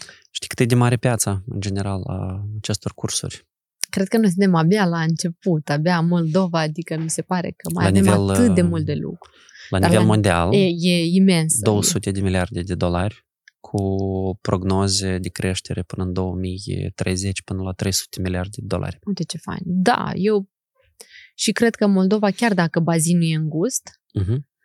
dar avem atât de mult de lucru să, să vorbim oamenilor de cât e important este să consumi bani pe instruire. Pentru că gândește-te că după ce ai luat un curs, al doilea, al Mhm. treilea, e evident că cursul 4 îl vei selecta după alte criterii și în cursul 4 te vei gândi, băi, dar primul curs ce-a fost simplu, nici nu, adică era prea mult am plătit pentru informația de acolo, dar când știi asta? Când ești la al patrulea? Uh-huh. și zi mulțumesc primului, care a fost o lumânare pentru tine. De ce eu Corect. când văd oameni care zic, Alina, dar uite, când consultanți cu tine atâtea am obținut, dar acum trei ani am mai făcut cu consultanță și nu știu ce. Mulțumiți experienței respective pentru că ai luat exact atât cât ai putut duce Și acum o trei să ani. ai cu ce compara. Um, Și ești tu mai bun în calificare, în decizie. uite, eu cred că mai sunt aici cumva, cel puțin eu mai văd încă două uh, posibile motive de ce există această cumva uh, aș cataloga asta ca, un, uh, ca o lipsă de respect, ca o disprețuire sau o bătaie de joc de, de, De public? acest, de acest job. A, de, de acest job, de... de către Mhm, această mhm. ocupație. Uh, În primul rând, uh, nu toate tipurile de personalitate pot și vor și trebuie să învețe din anumite cursuri. Sunt uh, Da. persoane care, personalitatea lor, ei trebuie ei să facă practic și ei n-au cum să învețe altfel decât să calce pe niște grable, pe Mhm. niște greble, Mhm. da? Mhm. Până când nu primesc grebla aceea în frunte, nu se învață. Asta este unul. Și doi, sunt uh, oameni care sunt, uh, prin definiție, autodidacți și ei au atât de mare sine încredere în propria lor capacitate de a învăța, că există într-adevăr foarte multă informație disponibilă, gratuită, online, că o văd ca o chestie de lipsă de valoare. Deci, de ce eu trebuie să plătesc câteva zeci de euro pe un anumit curs, dacă eu pot să mă uit la cuprins și să găsesc răspuns, La întrebările mele. de exemplu, eventual, întrebând uh, chat uh, Da. GPT. Da.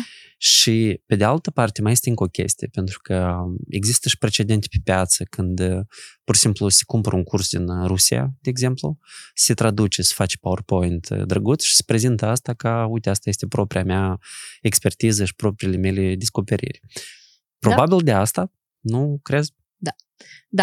Dar dacă luăm mecanica, am cumpărat un curs din Rusia, din Portugalia. Hai să nu luăm Rusia. Și l-am trecut prin filtrul meu și Mhm. i-am adus valoarea mea și am pus peste el inputul meu, experiența mea, l-am lucrat, l-am testat și îl ți-l prezinție, care n-aveai cum să ajungi în Portugalia la cursul ăsta. Și tu îmi plătești mie. Ce e unfair aici? Păi tu ai făcut o muncă. Da. Deci, Dar eu de cred fapt, că un- fiecare care vine Mhm. cu de acolo și aici face muncă. Alta e că nu atât cât am vrea noi să o facă sau poate e chiar Mhm. copy-paste. Dar eu am avut o Eu tot sunt. Deci, ca să, ca să mă înțelegi, eu tot am aceste gânduri și eu tot mă zbat între, Mm. uite, e corect, nu e corect, uite cum fac eu, cât e pun de form, e foarte, altcineva nu depune. Mă, mă, mă duc și eu în zona asta de judecată și criticism, dar eu am avut un insight când mi-a spus mie un mentor. Uh, eu uh, l-am întrebat um, tot despre asta, că uite, sunt autori de cursuri care știu că nu nu au nici experiența și uite, nu, și, și au pus, și problema mea era că erau Mhm. foarte vocali în marketing, cu niște pre- promisiuni extraordinare în marketing. Iar eu, Ambițioși. exact. Și eu am venit pe subiectul ăsta și, și mentorul meu mi-a spus, zice, dacă te duce la un curs online de nutriție și doamna, în webinariile care ți le-ar duce, ți-ar schimba fundamental Mhm. felul în care tu hrănești corpul tău și hrănești familia ta. Și după 5 ani, deci tu ai schimbat multe, ai, ai niște rezultate fenomenale. Și după 5 ani cineva îți va spune, ea nu este nici expert, ea a citit de pe prompter tot ce era scris și nu are nicio legătură cu nutriția. Îi vei zice mulțumesc. E un răspuns greu de dat. A celor care sunt în nișă, care au 10 ani în industrie sau au învățat medicină, e un răspuns greu de dat. Dar vine viitorul peste noi. Mhm. Deci, de Nu am un fapt, răspuns. Eu nu am fie- avut un fiecare- răspuns. Eu am înțeles întrebarea, dar eu nu am avut Mhm. un răspuns. Fiecare pentru el cumva decide ce este valoros Da. sau nu, dar până la urmă, știi cum, e o chestie inclusiv de marketing. Tu trebuie să fii, în, nu trebuie să cumva să te plângi că oamenii cumpără, de exemplu, altceva, atâta timp cât tu nu ai apărut ca opțiune, de Bravo. exemplu. Corect. Și atunci sunt experți care se caramponează, se duc în spate. Am fost și eu de acolo. Mhm. Nu, mulți ani nu am fost publică. Bine, nu la fel de Mhm. publică, să zic. Am stat în ghișeul meu și eram cunoscută în cercuri înguste ca fiind super performer. Dar n-am ieșit. Și mă uitam și salivam la cei care ieșeau, dar nu munceau Mhm. ca mine. Și mă gândeam, mă, ce, uite cât au ei relevanță publică. Și eu sufeream. Suferea statutul meu, ambițiile mele, imaginea mea de sine Mândria, da? mândria mea, toate Mhm. lucrurile la pachet cu toate traumele și mă gândeam, vai, trebuie și eu, trebuie și Mhm. eu. Și eu dădeam tot pe muncă bună cu clientul. Într-un, am- într-un anumit moment m-am oprit și am zis, fiecare om are două picioare, și piciorul drept și stâng. Și eu am muncit Mhm. atât de mult la piciorul drept și are atâția mușchi. E timpul să îl am pe stângul tot la fel de bun, nu schilod, adică să ies public și să zic, da, nu mă tem să zic de case-urile mele, nu mă tem să spun că am scris o carte, nu mă tem și nici nu am nicio uh, dis, disonanță etică. Pot să zic, pot să le aduc pe masă. Și uh, au fost ani în care am cumulat această expertiză, sunt ani în care o fac publică această expertiză. Dar asta e drumul meu. Bineînțeles, sunt o mulțime de oameni care nu au cumulat și au venit Mhm. doar pe drumul să o facă publică. Sau Dar- au acumulat, dar nu la fel de mult, de exemplu. Da, dar publicul decide. Dacă tu ai decis să mergi la un curs la o persoană care XY, tu nu ai depus efort să analizezi. Tu nu ai depus efort să uh, gândești critic. Uh, Și eu, la, eu am avut în viața mea cursuri pe care le-am plătit cu mii de euro și nu m-am uitat până la final. Pentru că am înțeles că am făcut o alegere eu greșită. Nu cursul este prost, cursul este perfect. Nu pentru mine, nu în această etapă a evoluției mele. Deci ce- la ce chem eu este niciodată să nu îmbrăcăm responsabilitatea noastră pe altcineva, nici în domeniul instruirii. Mhm. Da, ne lipsește un cadru cumva poate legal, reglementat de analiza industriei sau să zică cineva u- cu un statut mai înalt, uite, ăsta este curs certificat, ăsta nu. Mhm. Dar trebuie să acceptăm că asta nu va mai fi. Ok. Nu va fi în industrie. Deci trebuie să avem gândire critică suficient de dezvoltată ca să facem alegeri potrivite. Iar dacă nu am făcut alegerea potrivită pe un curs, să ne bucurăm de lumina care o adus în acel moment în tunelul minții noastre. Mhm. Dacă o să-mi ziceți că nu a adus nimic lumină, nu o să cred.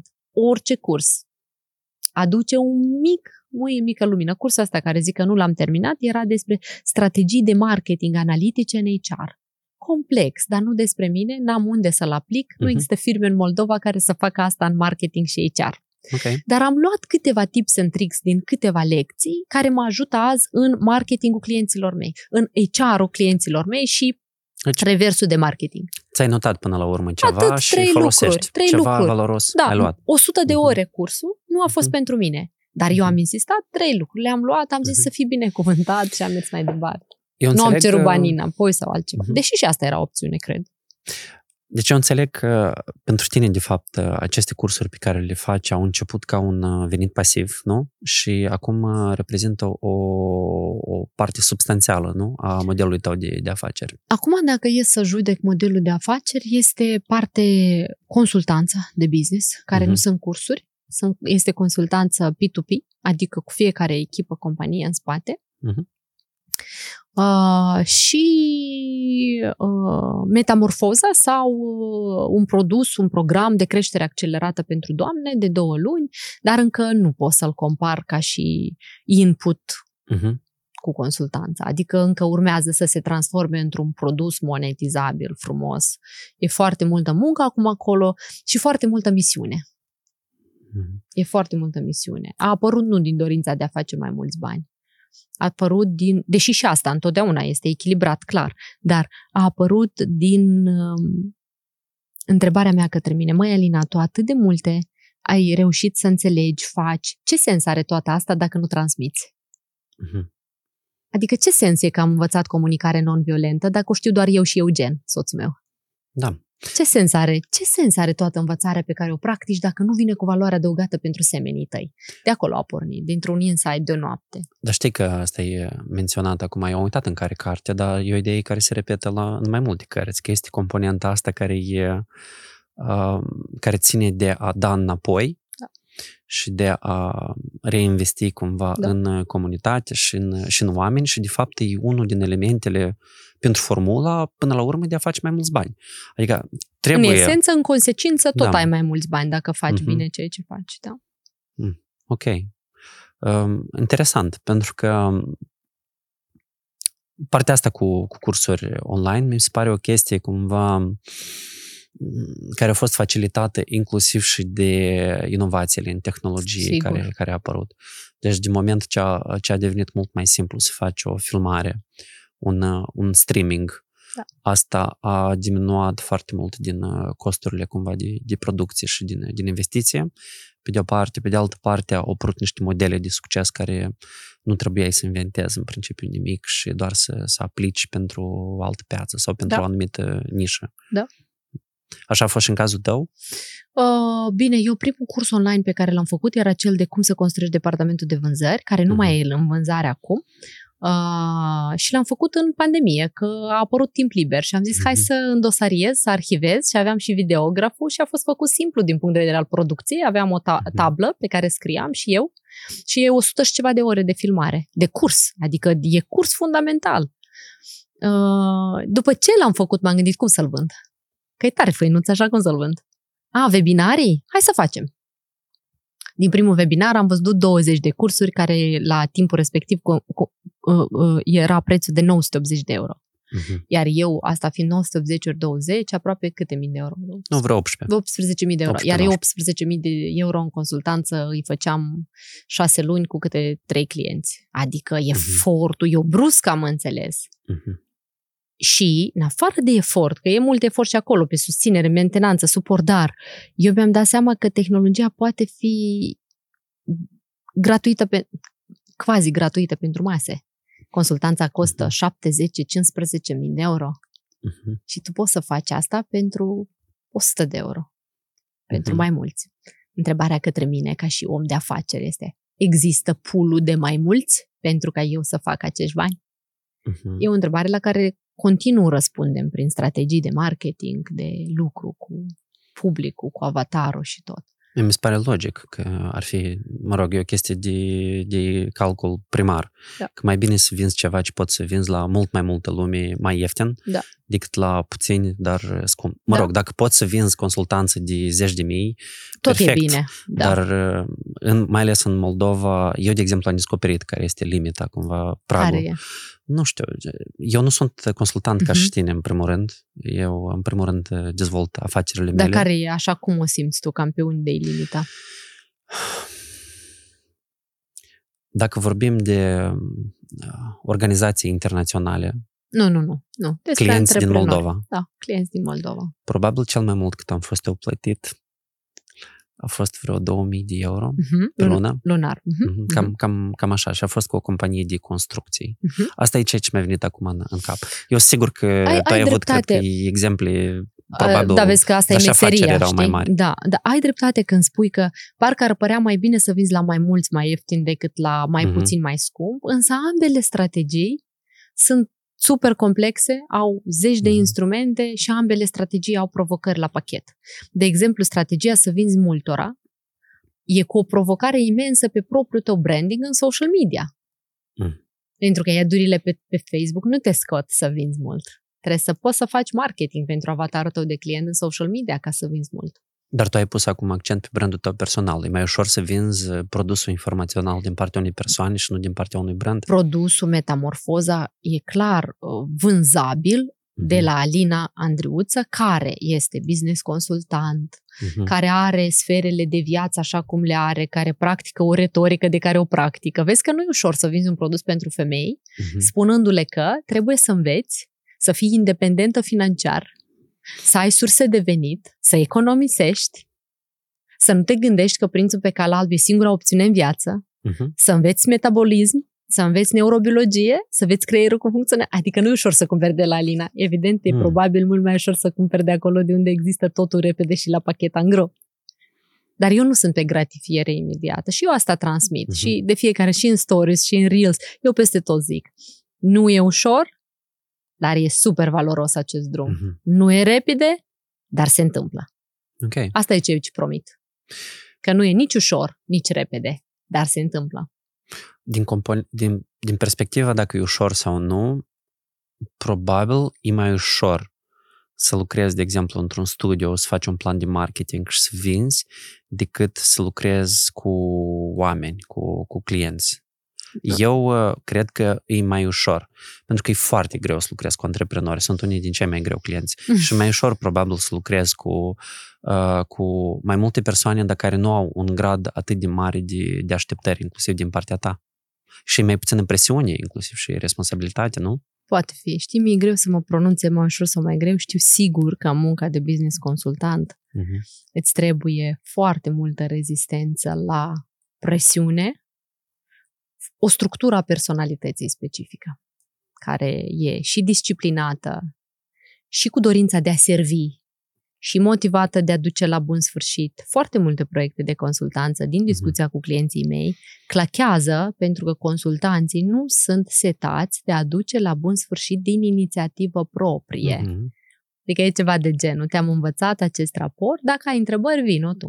Da, da, asta, asta o să-ți spună. Asta mi-au spus inclusiv antreprenorii, pentru că eu uh, m-am gândit să fac consultanță tot în timpul pandemiei, Mhm. când am revenit în, uh, în Moldova, după un curs de 1500 de dolari Mhm. pe care l-am făcut și am spus că dă băiete să Uh, vinde mergi la niște treabă. servicii de consultanță. și când am început să vorbesc cu unii antreprenori, nume mari cumva antreprenori, și au spus că Artur, tot ce spui tu e corect, dar mi-e trebuie cineva care să vină și să facă asta, nu să spună ce trebuie să facă. Oh, și aici avem. Da, e, e mult de discutat aici, dar uh, eu pot să-ți spun că până antreprenorii noștri nu o să înțeleagă că responsabilitatea e la ei, inclusiv de execuție și implementare, nu o să-i salveze niciun consultant, pentru că și eu cu echipa mea, care suntem super focusate pe implementare, adică zo- z- consultanța la mine e tehnică, după consultanța pe departament de vânzări, ești cu CRM, cu raport, cu plan, cu scenarii de vânzări, cu business procese, cu multe. Dar dacă tu, antreprenor, nu le poți managerui, nu le poți minui, scala, corecta, înțelege impactul, analiza, nu are niciun sens că am venit și am muncit șase luni pentru tine. Mhm. Cele mai bune rezultate de proiect avem acolo unde proprietarii au și o minte tehnică care au deschis Excel-ul și au înțeles ce înseamnă conversie primară, secundară, generală, impactul acesteia și care o să te întrebe în detaliu lucruri. Ok. Tu ai povestit despre CRM-uri, sisteme, Excel-uri. Dar cât de importantă și cât de mare este impactul uh, rețelelor sociale pentru businessul tău, Mhm. pentru brandul tău personal, pentru afacerile clienților? Mă, Eu cred că e- rețelele sociale sunt uh, decât un instrument care este foarte pe mare tracțiune astăzi și pe care nu-l putem sub nicio formă minimiza sau submina, este super important. Eu nu aveam cum să vând metamorfoza la peste 1600 de doamne dacă nu eram prezentă zilnic în online și nu făceam gândirea vizibilă acolo. Deci e o precondiție. Absolut. Mm-hmm. Pentru astfel de business. Dacă tu faci o afacere cu mobila, că m-am legat de mobilism, mm-hmm. afacerea ta trebuie să fie în online, pentru că vei mm-hmm. ajunge să te strufoci că vecinul tău are foarte multe comenzi, dar calitatea nu e bună. Și la tine calitatea e perfectă că ești setat pe produs, dar nu te găsește nimeni. Și aici conștientizarea, sunt instrumente pe mm-hmm. care businessul trebuie să le folosească. De ce nimeni astăzi nu se cramponează să folosească unul ce? gândit vreodată, uite ce simt. De ce e ca și cum normal să avem unul ce, corect? Nu. Eu nu am interacționat niciodată nu, da, cu, cu Da, tu nu, dar contabilul, când tu faci firma, vine și zice unul da, ce. Puțin cum... contabile astăzi lucrează pe pix și foaie fără unul ce. Exact, eu adică doar e un... văd contul de plată da. pentru... Adică e un setup uh-huh. fundamental, nivelul de igienă minimă, uh-huh. unul ce. Okay. Iată așa trebuie să devină rețelele uh-huh. CRM-ul, dacă e cazul, și multe alte instrumente. Și când un antreprenor pornește drumul conștient, nu vorbim de startup care abia testează celula ideală, fac uh-huh. primii bani și testează afacerea. Dar când un antreprenor decide afacerea mea va exista în 5 ani, asta îmi doresc, 5-10 ani, nu vorbesc pentru generații, 5-10 ani, atunci el înțelege instrumentele la nivel de igienă a afacerii. Uh-huh. Că după ce ai un angajat nu mai poți practica management de coridor, dar faci un management uh-huh. regular. Că după ce ai doi angajați, unul din ei trebuie să fie responsabil de deadline. Că, deci, ai niște instrumente. Uh-huh. Adică nu pot să mă duc să fac operație fără să am un kit de operație. Uh-huh. Așa a devenit Facebook, Instagram, pentru fiecare cu cu din, importanță diferită, uh-huh. dar așa a devenit. Și aici deci noi parte suntem, din kit, da? Da. Și noi suntem performeri maxim la a nega instrumentariul fundamental. Iar eu pot să fac consultanță după ce tu ai înțelegerea că aceste instrumente sunt fundamental importante. Din păcate, încă în consultanță, jumătate din perioadă facem instruire că e important să fii în social media, mm-hmm. Că e important să ai raportare zilnică, că te rog foarte mult, fă planificare și e important să ai mm-hmm. ședințe. Adică noi n-am depășit încă zona de înțelegere că asta e important. Hai să mhm. vedem cum o facem profesionist. Nu, deci, încă trebuie să facem terapie pe cât de important este asta. Explicația simplă ar fi că înainte să vinzi ceva, oamenii trebuie să aibă încredere în tine. Și înainte ca oamenii să aibă încredere în tine, trebuie cel puțin să te cunoască. Absolut. Să, să se expună la tine și tu să fii în vizorul mm-hmm. lor. Tu Pot să mă duc uh, la un restaurant mm-hmm. dacă nu știu că există. Da. Și poate fi cea mai faină bucătărie acolo. Tu cum ai lucrat la partea asta de fapt, ah. la faptul că lumea să te cunoască? Pentru că acum, cu siguranță, mă rog, cel puțin în studiu pe care l-am făcut eu, ești un uh, business influencer, putem să Da, numim. cum mă cunoaște. Dar cum, nu era așa. Care a fost calea ta? Până la un anumit moment, eu m-am promovat doar prin case-uri de consultanță pe care avem încrâncenarea să le filmez. Acum suntem în reconstrucția site-ului, dar când va fi site-ul, va fi, nu-i așa? Echipa mea care se uită. Va fi? Când va fi site-ul, acolo o să vezi vreo 30-40 de case-uri video filmate cu proprietari. Mhm. Deci eu am fost pe simplu. 1, 2, 3 și rezultat. Case-uri de consultanță. Am făcut consultanță. A ieșit bine, filmat. Nu a ieșit bine, vedem ce corectăm, uh-huh. filmat. Nu reușim, ok, vedem ce input avem. Uh, și nici nu am avut site de consultanță, aveam doar site-ul alinandruțu.md. Și încă nu-l avem, o să-l avem. După care eu am înțeles că un instrument fundamental este prezența mea pe social media. Și atunci eu am început să fiu prezentă. La început prin a scrie articole pe blog, pe urmă prin a face webinarii gratuite unde veneau uh-huh. mii de oameni, pe urmă prin a conecta tot ce înseamnă Instagram, Reels, live-uri pe Instagram. Uh-huh. Pur și simplu am început să-mi antrenez mintea să vadă în aceste instrumente instrumente etice de promovare a propriei mele afaceri. Și nu, nu am mai avut antiteza asta, știi, morală, gen, uh-huh. nu fac reels-uri, că reels-uri fac doar influencer și nu-i de mine, eu sunt business uh-huh. consultant. Fac. Nu fac webinarii, că la final de webinarii uh, trainerii vând și la public uh-huh. nu tare le place. Păi da, când stă o rochie pe manichin, uh-huh. E același webinar care vinde la final. A pus-o frumos acolo și să fie prețul jos. Mhm. Care e dif- Am început să gândesc simplu ca să mă conving că dacă nu depășesc acest, această barieră, n-am cum obiectivele mele să le realizez și până la urmă n-are cum publicul să aibă acces la mine în masă cu o informație valoroasă care poate produce Mhm. schimbări. Ok. Emisiunea la TV8 a fost inclusiv o metodă din a-ți ridica notorietatea și popularitatea? A venit natural, nu a fost Mhm. un scop în sine. Am primit o propunere la care am zis da, am depus efort și am filmat împreună 39 de emisiuni. Mă bucur extrem de mult că va continua. Există un predecesor, așa se numește, care vine după mine și Cred că e succesor, nu? suc- succesor, predecesor era înainte, succesor, care va face good job Mhm. și mă bucură foarte mult existența ei în continuare. Eu a trebuit să pun punct pentru că proiectele de genul ăsta pentru mine încep și sfârșesc într-un timp uh, Definit, cumva. definit. Da.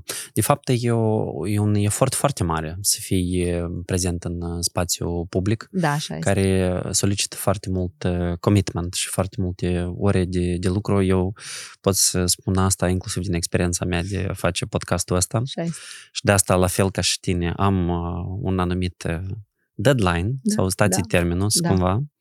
Dar uh, mie este interesant uh, faptul că în studiul pe care l-am făcut eu anul trecut pe piața de influencer din Moldova, sunt uh, foarte mulți influenceri care și-au căpătat uh, cumva popularitatea și notorietatea nume la TV. E o legitate cumva. Ok. Adică foarte mulți din cei care sunt în top sunt cei care au apărut La uh, TV. La TV. Mhm.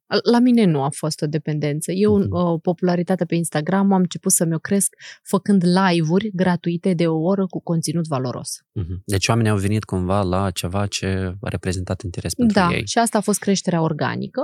Mhm. După care, în perioada în care promovez webinarii cu plată, am creștere non-organică, achiziționată și ei, dacă vin și văd și le place, rămân. Sunt și cei care pleacă, Mhm. rămân și în felul ăsta crește. Ok. Încă o chestie pe care am observat-o în studiul pe care l-am făcut este că uh, mai mulți creatori, în mod special nu cei mai mari, dar mai mici, își cumpără uh, followeri. Da. A, nu follower. trafic, dar chiar followeri, Ok. pentru că încearcă să creeze aparența popularității. Nu neapărat, nu Mhm. neapărat sunt uh, uh, Mhm. populari. Vrei să mă întreb dacă e bine sau e de bine sau e de rău? Eu știu cu siguranță că e rău. E de Și- rău și pentru tu- algoritmul Instagramului, nu? E rău uh, din start pentru că nu e o chestie onestă. Hai să o pornim de la niște, Mhm. niște principii, cumva de... Mhm. m- că tu încerci cumva să-ți îndeplinești scopurile, dar cumva cu un fel de minciună. Mhm. Deci, prin asta, în primul rând. Într-al doilea rând, da, evident că e o capcană. Și oamenii care își cumpără traficul până la urmă ajung să aibă performanță mult mai mică și să-i coste promovarea inclusiv mult mai mult din cauza engagementului scăzut. Dar întrebarea mea e, de fapt, de ce există această tendință? Crezi că este vorba de această, cumva, acest îndemn că tu trebuie să you have to fake it till you make it? Asta tot, dar eu o să îmbrac pe mine ceea ce ai zis tu și o să-ți spun că atunci când aveam 7000 de followeri am cumpărat 3. Și o să-ți spun de ce. A fost prima și ultima dată. Pentru că îmi trebuia 10.000 pentru swipe up. Deci ce vreau să spun este că uneori privind doar, aș, știi, în gust, gen, nu e fair și uh, putem să uităm sau să nu vedem o altă dimensiune. Adică logica și pragmatismul deciziei din spate. Mhm. Mie mi-a trebuit swipe up pentru că lansam webinar. Nu avem swipe up. Acum swipe up este. Nu avem swipe up la 10.000.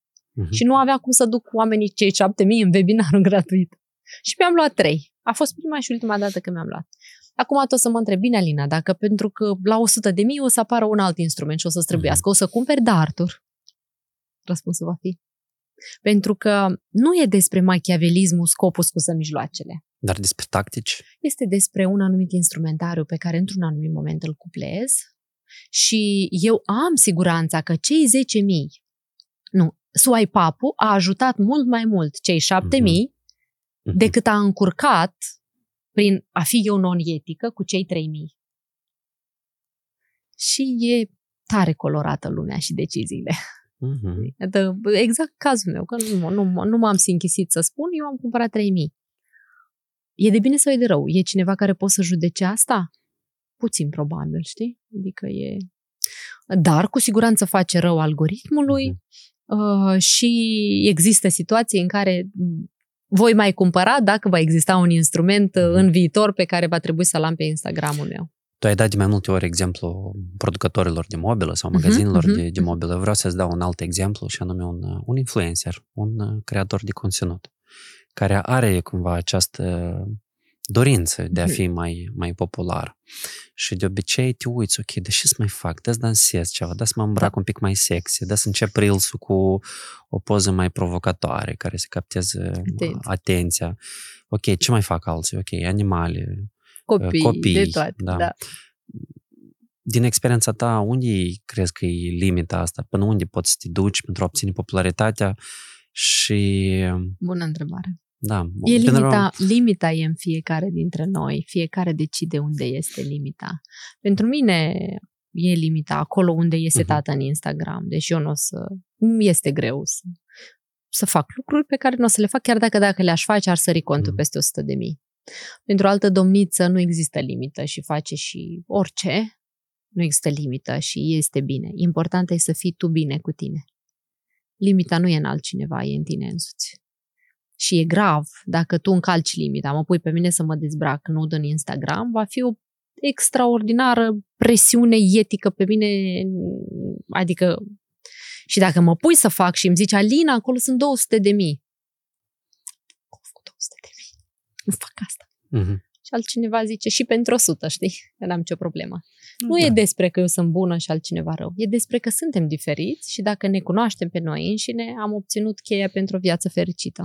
Da, de fapt, întrebarea mea era despre această presiune socială de a fi popular, pentru că, într-adevăr, um, eu nu cred în popularitate de dragul popularității, tu trebuie la ceva să-ți folosească, să, să-ți ajute. Să un scop în asta. Da, da, dacă vrei să lucrezi cu branduri, da, dacă vrei să ai o comunitate și vrei să lucrezi cu branduri, atunci e o chestie, da? Da. Mă rog. Dacă vrei să faci un produs pe care după aia să-l lansezi, să-l lansezi e altceva, doar că, da, mă rog, ne întoarcem la începutul discuției noastre, că trebuie să existe un obiectiv. motiv obiectiv de ce tu Ești faci asta. Pentru că simpla popularitate eu o văd mai degrabă ca un risc și un pericol decât un beneficiu pentru că multă lume nu știe ce să facă cu această popularitate. Și dacă te urmăresc, de exemplu, hai să spunem, 100 de mii de oameni, uh, s-ar putea că ei nu te urmăresc neapărat pentru că tu ești ceva valoros, dar ei iau de la tine, poate pur și simplu, poate tu ești funny, da? Da. Sau poate spun, oh, ia să ne uităm ce mai faci. Să mă relaxez. Da, să, să, să te relaxezi. Dar la altcineva să mă mhm. motivez, uh-huh. dar la altcineva să văd strategii de cum face sport sau își organizează viața. Um, naturalețea creșterii contului și popularității vine din oglindirea activităților tale zilnice. Uh-huh. Cum ești tu? Tu faci consultanță, ok. Faci nutriție, ok. Ești mama acasă cu doi copii și ai grijă de ei, ok. Dacă tu însă faci la job, ești um, vânzător, consultant, uh-huh. însă îți dezvolți un cont în care ești consultant fashion, cel puțin la început îți va fi foarte greu. Asta nu înseamnă că nu există așa case-uri, există, dar îți va fi foarte greu. Miza mea este naturalețea vieții, autenticitatea pusă acolo. Dacă eu zic în toate podcasturile că trebuie să muncim, intră la mine pe Instagram la 7.45, vezi la Leroy în Stories. Pentru cineva e motivație, pentru altcineva e outfit, cum am venit îmbrăcată. Uh-huh. Pentru altcineva e ce geantă port. Fiecare își ia ce trebuie. Dar sunt o mulțime care zic, mă scol și eu. Să mă echilibrez, uh-huh. să mă duc să muncesc, să mă duc să fac, să dreg cu viața mea ceva.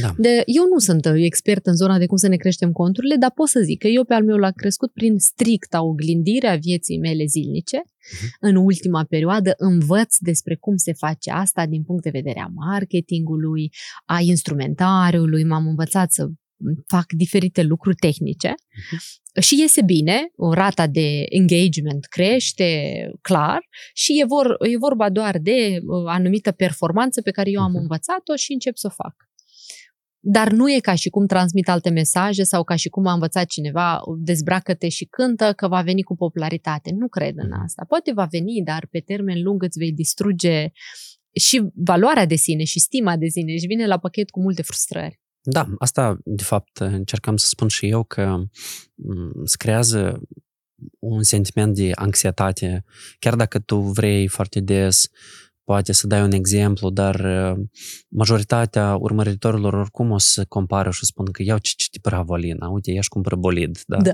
da, Dar da. eu abia că reușesc, că, știi? De asta, pe lângă partea asta de, de presiune, că sunt și alți creatori pe piață, apare și partea asta de responsabilitate, știi? Sigur, a mesajului. Dacă te urmăresc uh, multe persoane, e ca în cântecul Irinii Rimes. Mama îmi spunea, ai grijă ce spui, că ești responsabilă cumva pentru, Da. pentru ceea ce spui, pentru că lumea te ascultă. Da. Tu simți această responsabilitate pentru conținutul pe care îl pui pe rețele?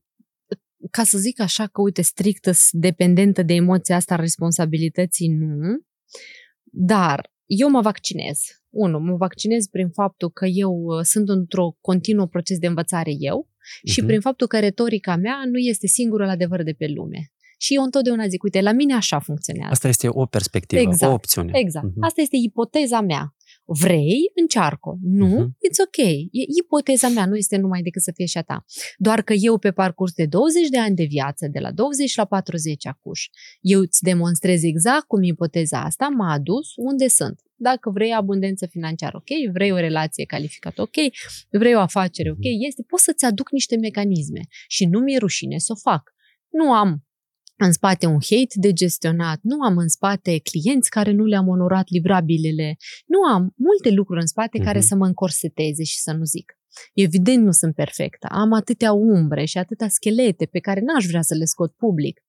Dar și despre asta zic. Adică inclusiv în Instagram, Mhm. când primesc un hate, îl fac public. Și asta e Mhm. strategia mea de a fi vulnerabilă. De a-l lăsa cumva, de, a, De de, a chiar- nu-l ține pentru tine, exact, dar îl... deci un hate în comentariu la Reels l-am Mhm. scos astăzi în, uh, în Instagram și am zis uite o Mhm. mecanică de a răspunde asertiv la un hate. Învață Mhm. din asta. Eu am observat că asta și Andrei Balocan face, că el are foarte mult hate. Și Cumva atunci îl scoate și și face eu mai mă departe vul- fan de da, asta. Și mă vulnerabilizez și hai să Mhm. învățăm împreună. Dacă acolo zice o Mhm. domniță că mă uit la tine și te analizez și nu poți decât vorbi, n-ai niciun rezultat în viața asta, hai să învățăm. Unu, de ce să nu judecăm? Să nu criticăm fără să cunoaștem omul și în ce papuci o mers până acum. Să nu generalizăm, Mhm, să răspundem asertiv mhm. și în felul ăsta. Adică ce am vrut să zic este că responsabilitatea mesajului de obicei scade proporțional cu vulnerabilitatea pe care o ai tu față de oameni. Și eu zic așa fac eu. Există dovezi științifice că eu fac ok. Există o traiectorie care m-a adus unde sunt. Mhm. Vrei să vezi care e, sunt ok să-ți o transmit și să o vezi în Instagram și să te motivezi. Dar asta nu înseamnă că dacă tu ai decis să faci ceva pentru că ai văzut la Alina, Irina, Olesea, oricine, Alina, Irina și Olesea sunt responsabile pentru decizia ta.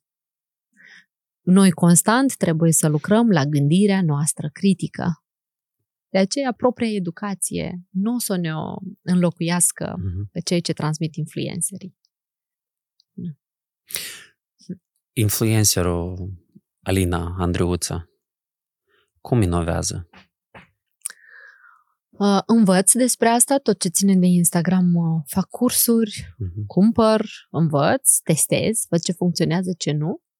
Inovez prin um, repetiție, asociere și zona mea de in- i- experiență, Mhm. adică, uite, citesc o carte, îmi place ce zice, despre orice zice, pun în curs, Mhm. prin palierul meu, Ok. emoțional și cognitiv. Deci în, în, în momentul în care tu inclusiv trebuie să predai asta cuiva, tu inclusiv ție îți ridici Absolut. competența pe Absolut. un anumit domeniu. Metamorfoza pentru mine, curs în care prin 8 sesiuni noi uh, intrăm în profunzime la subiecte mari, Mhm. e cursul care m-a transformat pe mine ca persoană, pentru că eu vorbesc despre asta. Gândește-te că sunt, sunt la sesiunea de comunicare cu 700 de doamne, eu trebuie să le vorbesc despre cum comunicăm asertiv, non-violent, de la pertu, ce ne asumăm, ce nu în comunicare și toate alea. Cum să vin acasă și să fiu răutăcioasă cu soțul meu?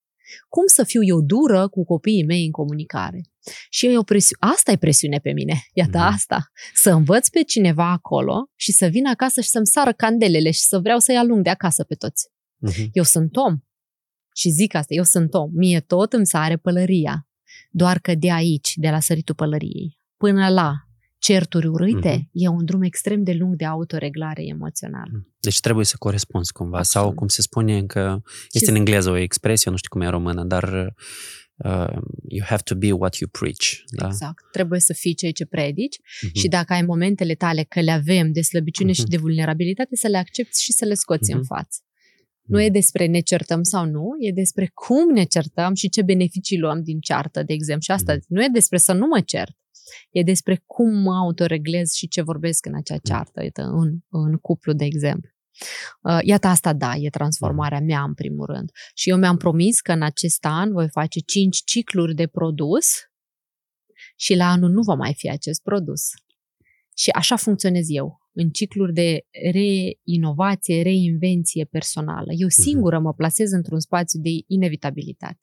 Deci, în decembrie va trebui să gândesc un alt produs care mă va salta pe mine și mă va mhm. crește. Și eu voi crește cu el. Și în felul ăsta, eu cred că în acest fel mhm. noi evoluăm. E, e mecanica mea de evoluție. Sunt curios uh, cum ai interacționat tu, cum ai descoperit și cum ai interacționat cu chat GPT. Care a fost prima întrebare pe care ai scris-o? Nu o să știu să-ți spun.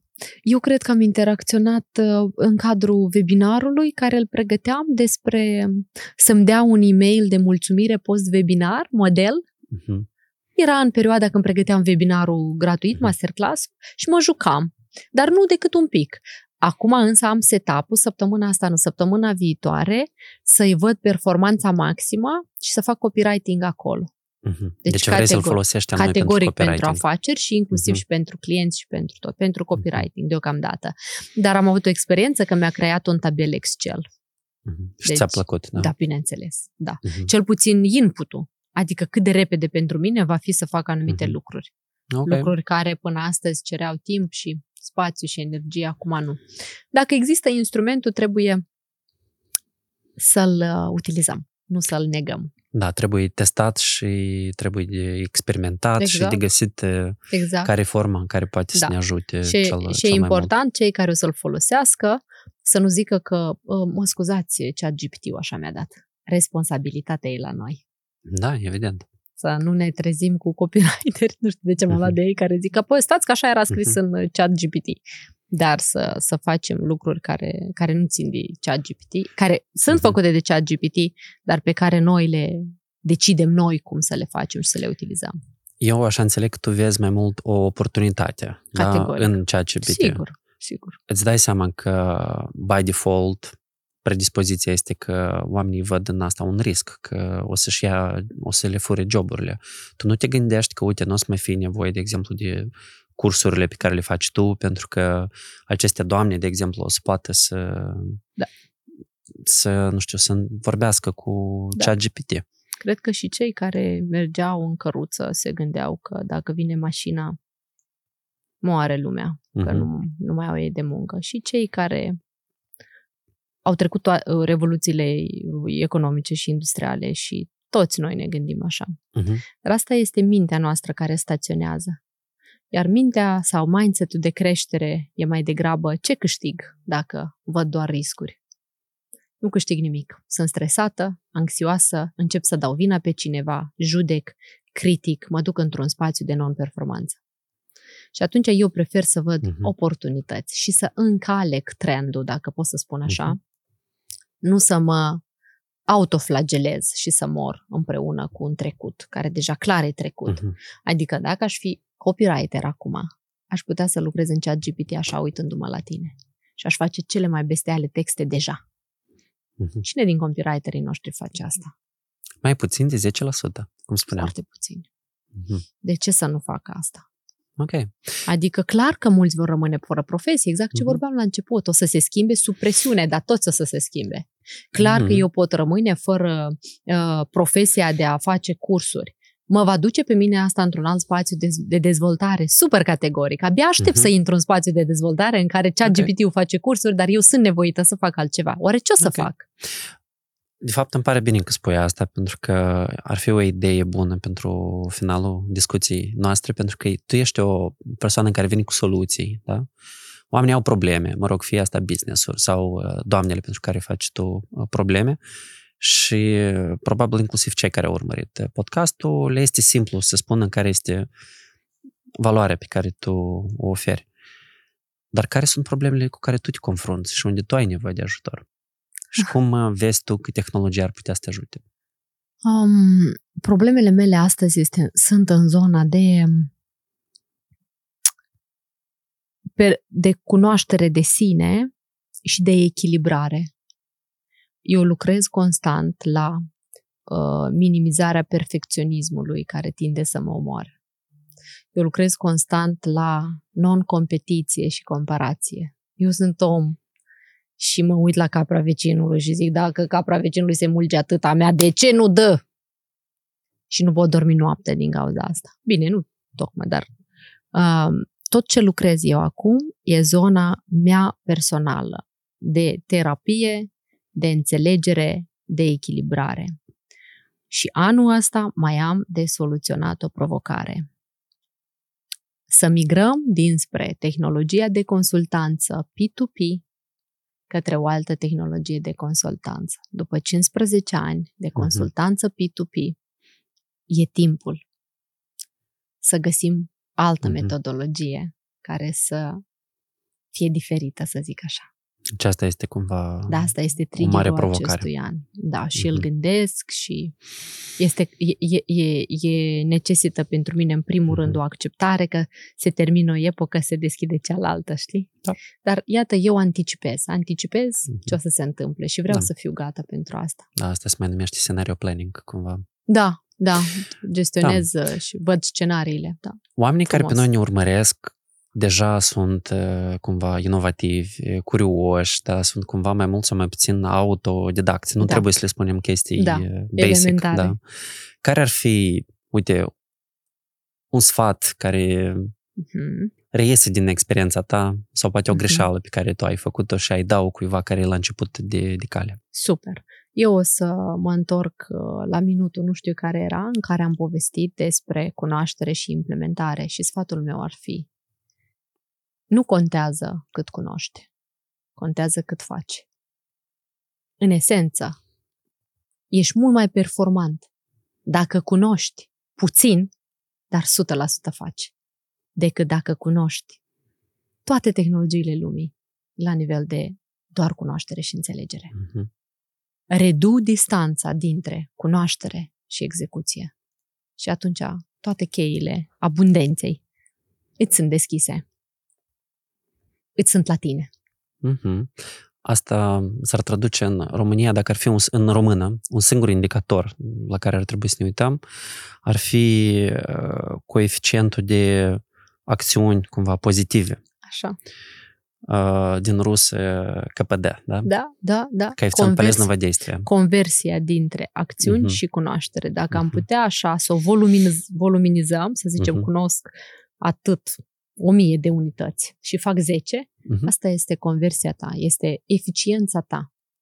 Iar eficiența mea era într-un moment super scăzută pentru că atât de multe cunoșteam, dar mă temeam să postez pe Instagram un stories, care acolo era zona mea uh-huh. de creștere. Unde în, în focusul tău, da? Exact. Cum să-ți găsești focusul? Asta e și o provocare cu care eu m-am întors acum dintr-o călătorie. Cu focusul. Și am înțeles că, uite, aici am, am de lucru la focus, pentru că fac 1, 2, 3, 4, 5, 6, dar, uite, focusul e aici. Da. da. Uh, eu am rezolvat asta prin deconectare de la stimuli și prin două obiective mari. Ai văzut și ți-am zis. Uh-huh. Am metamorfoza, o fac tot anul și în acest an trebuie să fac reconversie de, con- de consultanți, două focus. Atât. Vine altcineva să-mi zică, mai la putem să facem un curs despre cum să faci un film și va fi uh-huh. super vândut și toată lumea l-așteaptă și tu dacă vii să-l faci, ai un milion. Peste un an, dacă va fi cazul, vorbim despre asta. Analizăm. Analizăm. Acum uh-huh. aceste două focusuri. Alina, mersi tare mult pentru discuție. Mi-a fost foarte util. Mi-am făcut un, uh, Notițe. niște pagini de, de notițe și eu foarte tare sper că și celor care Ne-au au primit. urmărit sau ne-au ascultat, tot le-a fost util și chiar vă rugăm și vă îndemnăm să scrieți în comentarii dacă, cu ce sunteți de acord, cu ce nu sunteți de acord, dacă ați lucrat cu Alina, dacă Bună asta. sunteți satisfăcuți, mulțumiți de consultanța pe care o oferă, de cursurile pe care le, le pregătește. Eu îți mulțumesc pentru invitație. Este o onoare pentru mine să fac share de ce gândesc și dacă are sens gândirea mea pentru oamenii care ne ascultă și vor implementa măcar un procent în ceva, Uh-huh. fie că e parte de bani, fie că e parte mindset, fie că e parte de job, nu știu. Asta mă bucură extrem de mult și ce vreau să zic pe final este că scopul nostru în realitate, noi doi că stăm aici, este, nu este decât să lărgim un pic harta mentală, că sunt și ipoteze, și versiuni, și oameni care gândesc și în așa fel. Și încă o dată nu e numai decât ceea ce am zis eu să ți se potrivească. Nu e să pentru se toți. nu e pentru toți, dar nici nu e motiv de, de critică și de hate. Adică dacă rămânem echilibrați în am primit o informație, not for me, dar în esență, ok, poate fi pentru altcineva. E, e super fain și eu sunt mulțumită cu rezultat. Abia aștept comentariile, abia aștept comentariile și avem aici o carte. Puteți să o facem cadou. Hai să gândim către cine o să meargă această carte despre cum să construiești de un departament de vânzări. Uh-huh. Uh. Eu cred că trebuie să fie pentru cineva care chiar are nevoie. Hai să ne spună trei lucruri de ce are nevoie de această Da. carte și ce vrea să obțină prin, uh, prin ea. Și tu vei alege acea Hai să persoană. alegem împreună. Ok, Eu sunt at- tot timpul pentru decizii Ok, colective. atunci tu ai să mă ajuți și să-mi spui cum facem asta și noi Ok. promitem că această carte se va duce la acea persoană care în trei argumente va spune clar de ce are nevoie de o carte despre cum să construiești un departament de vânzări. Îți mulțumesc tare mult și îți doresc mult succes mai departe. Așa să fie. Să ai o zi bună, papa! Mulțumesc!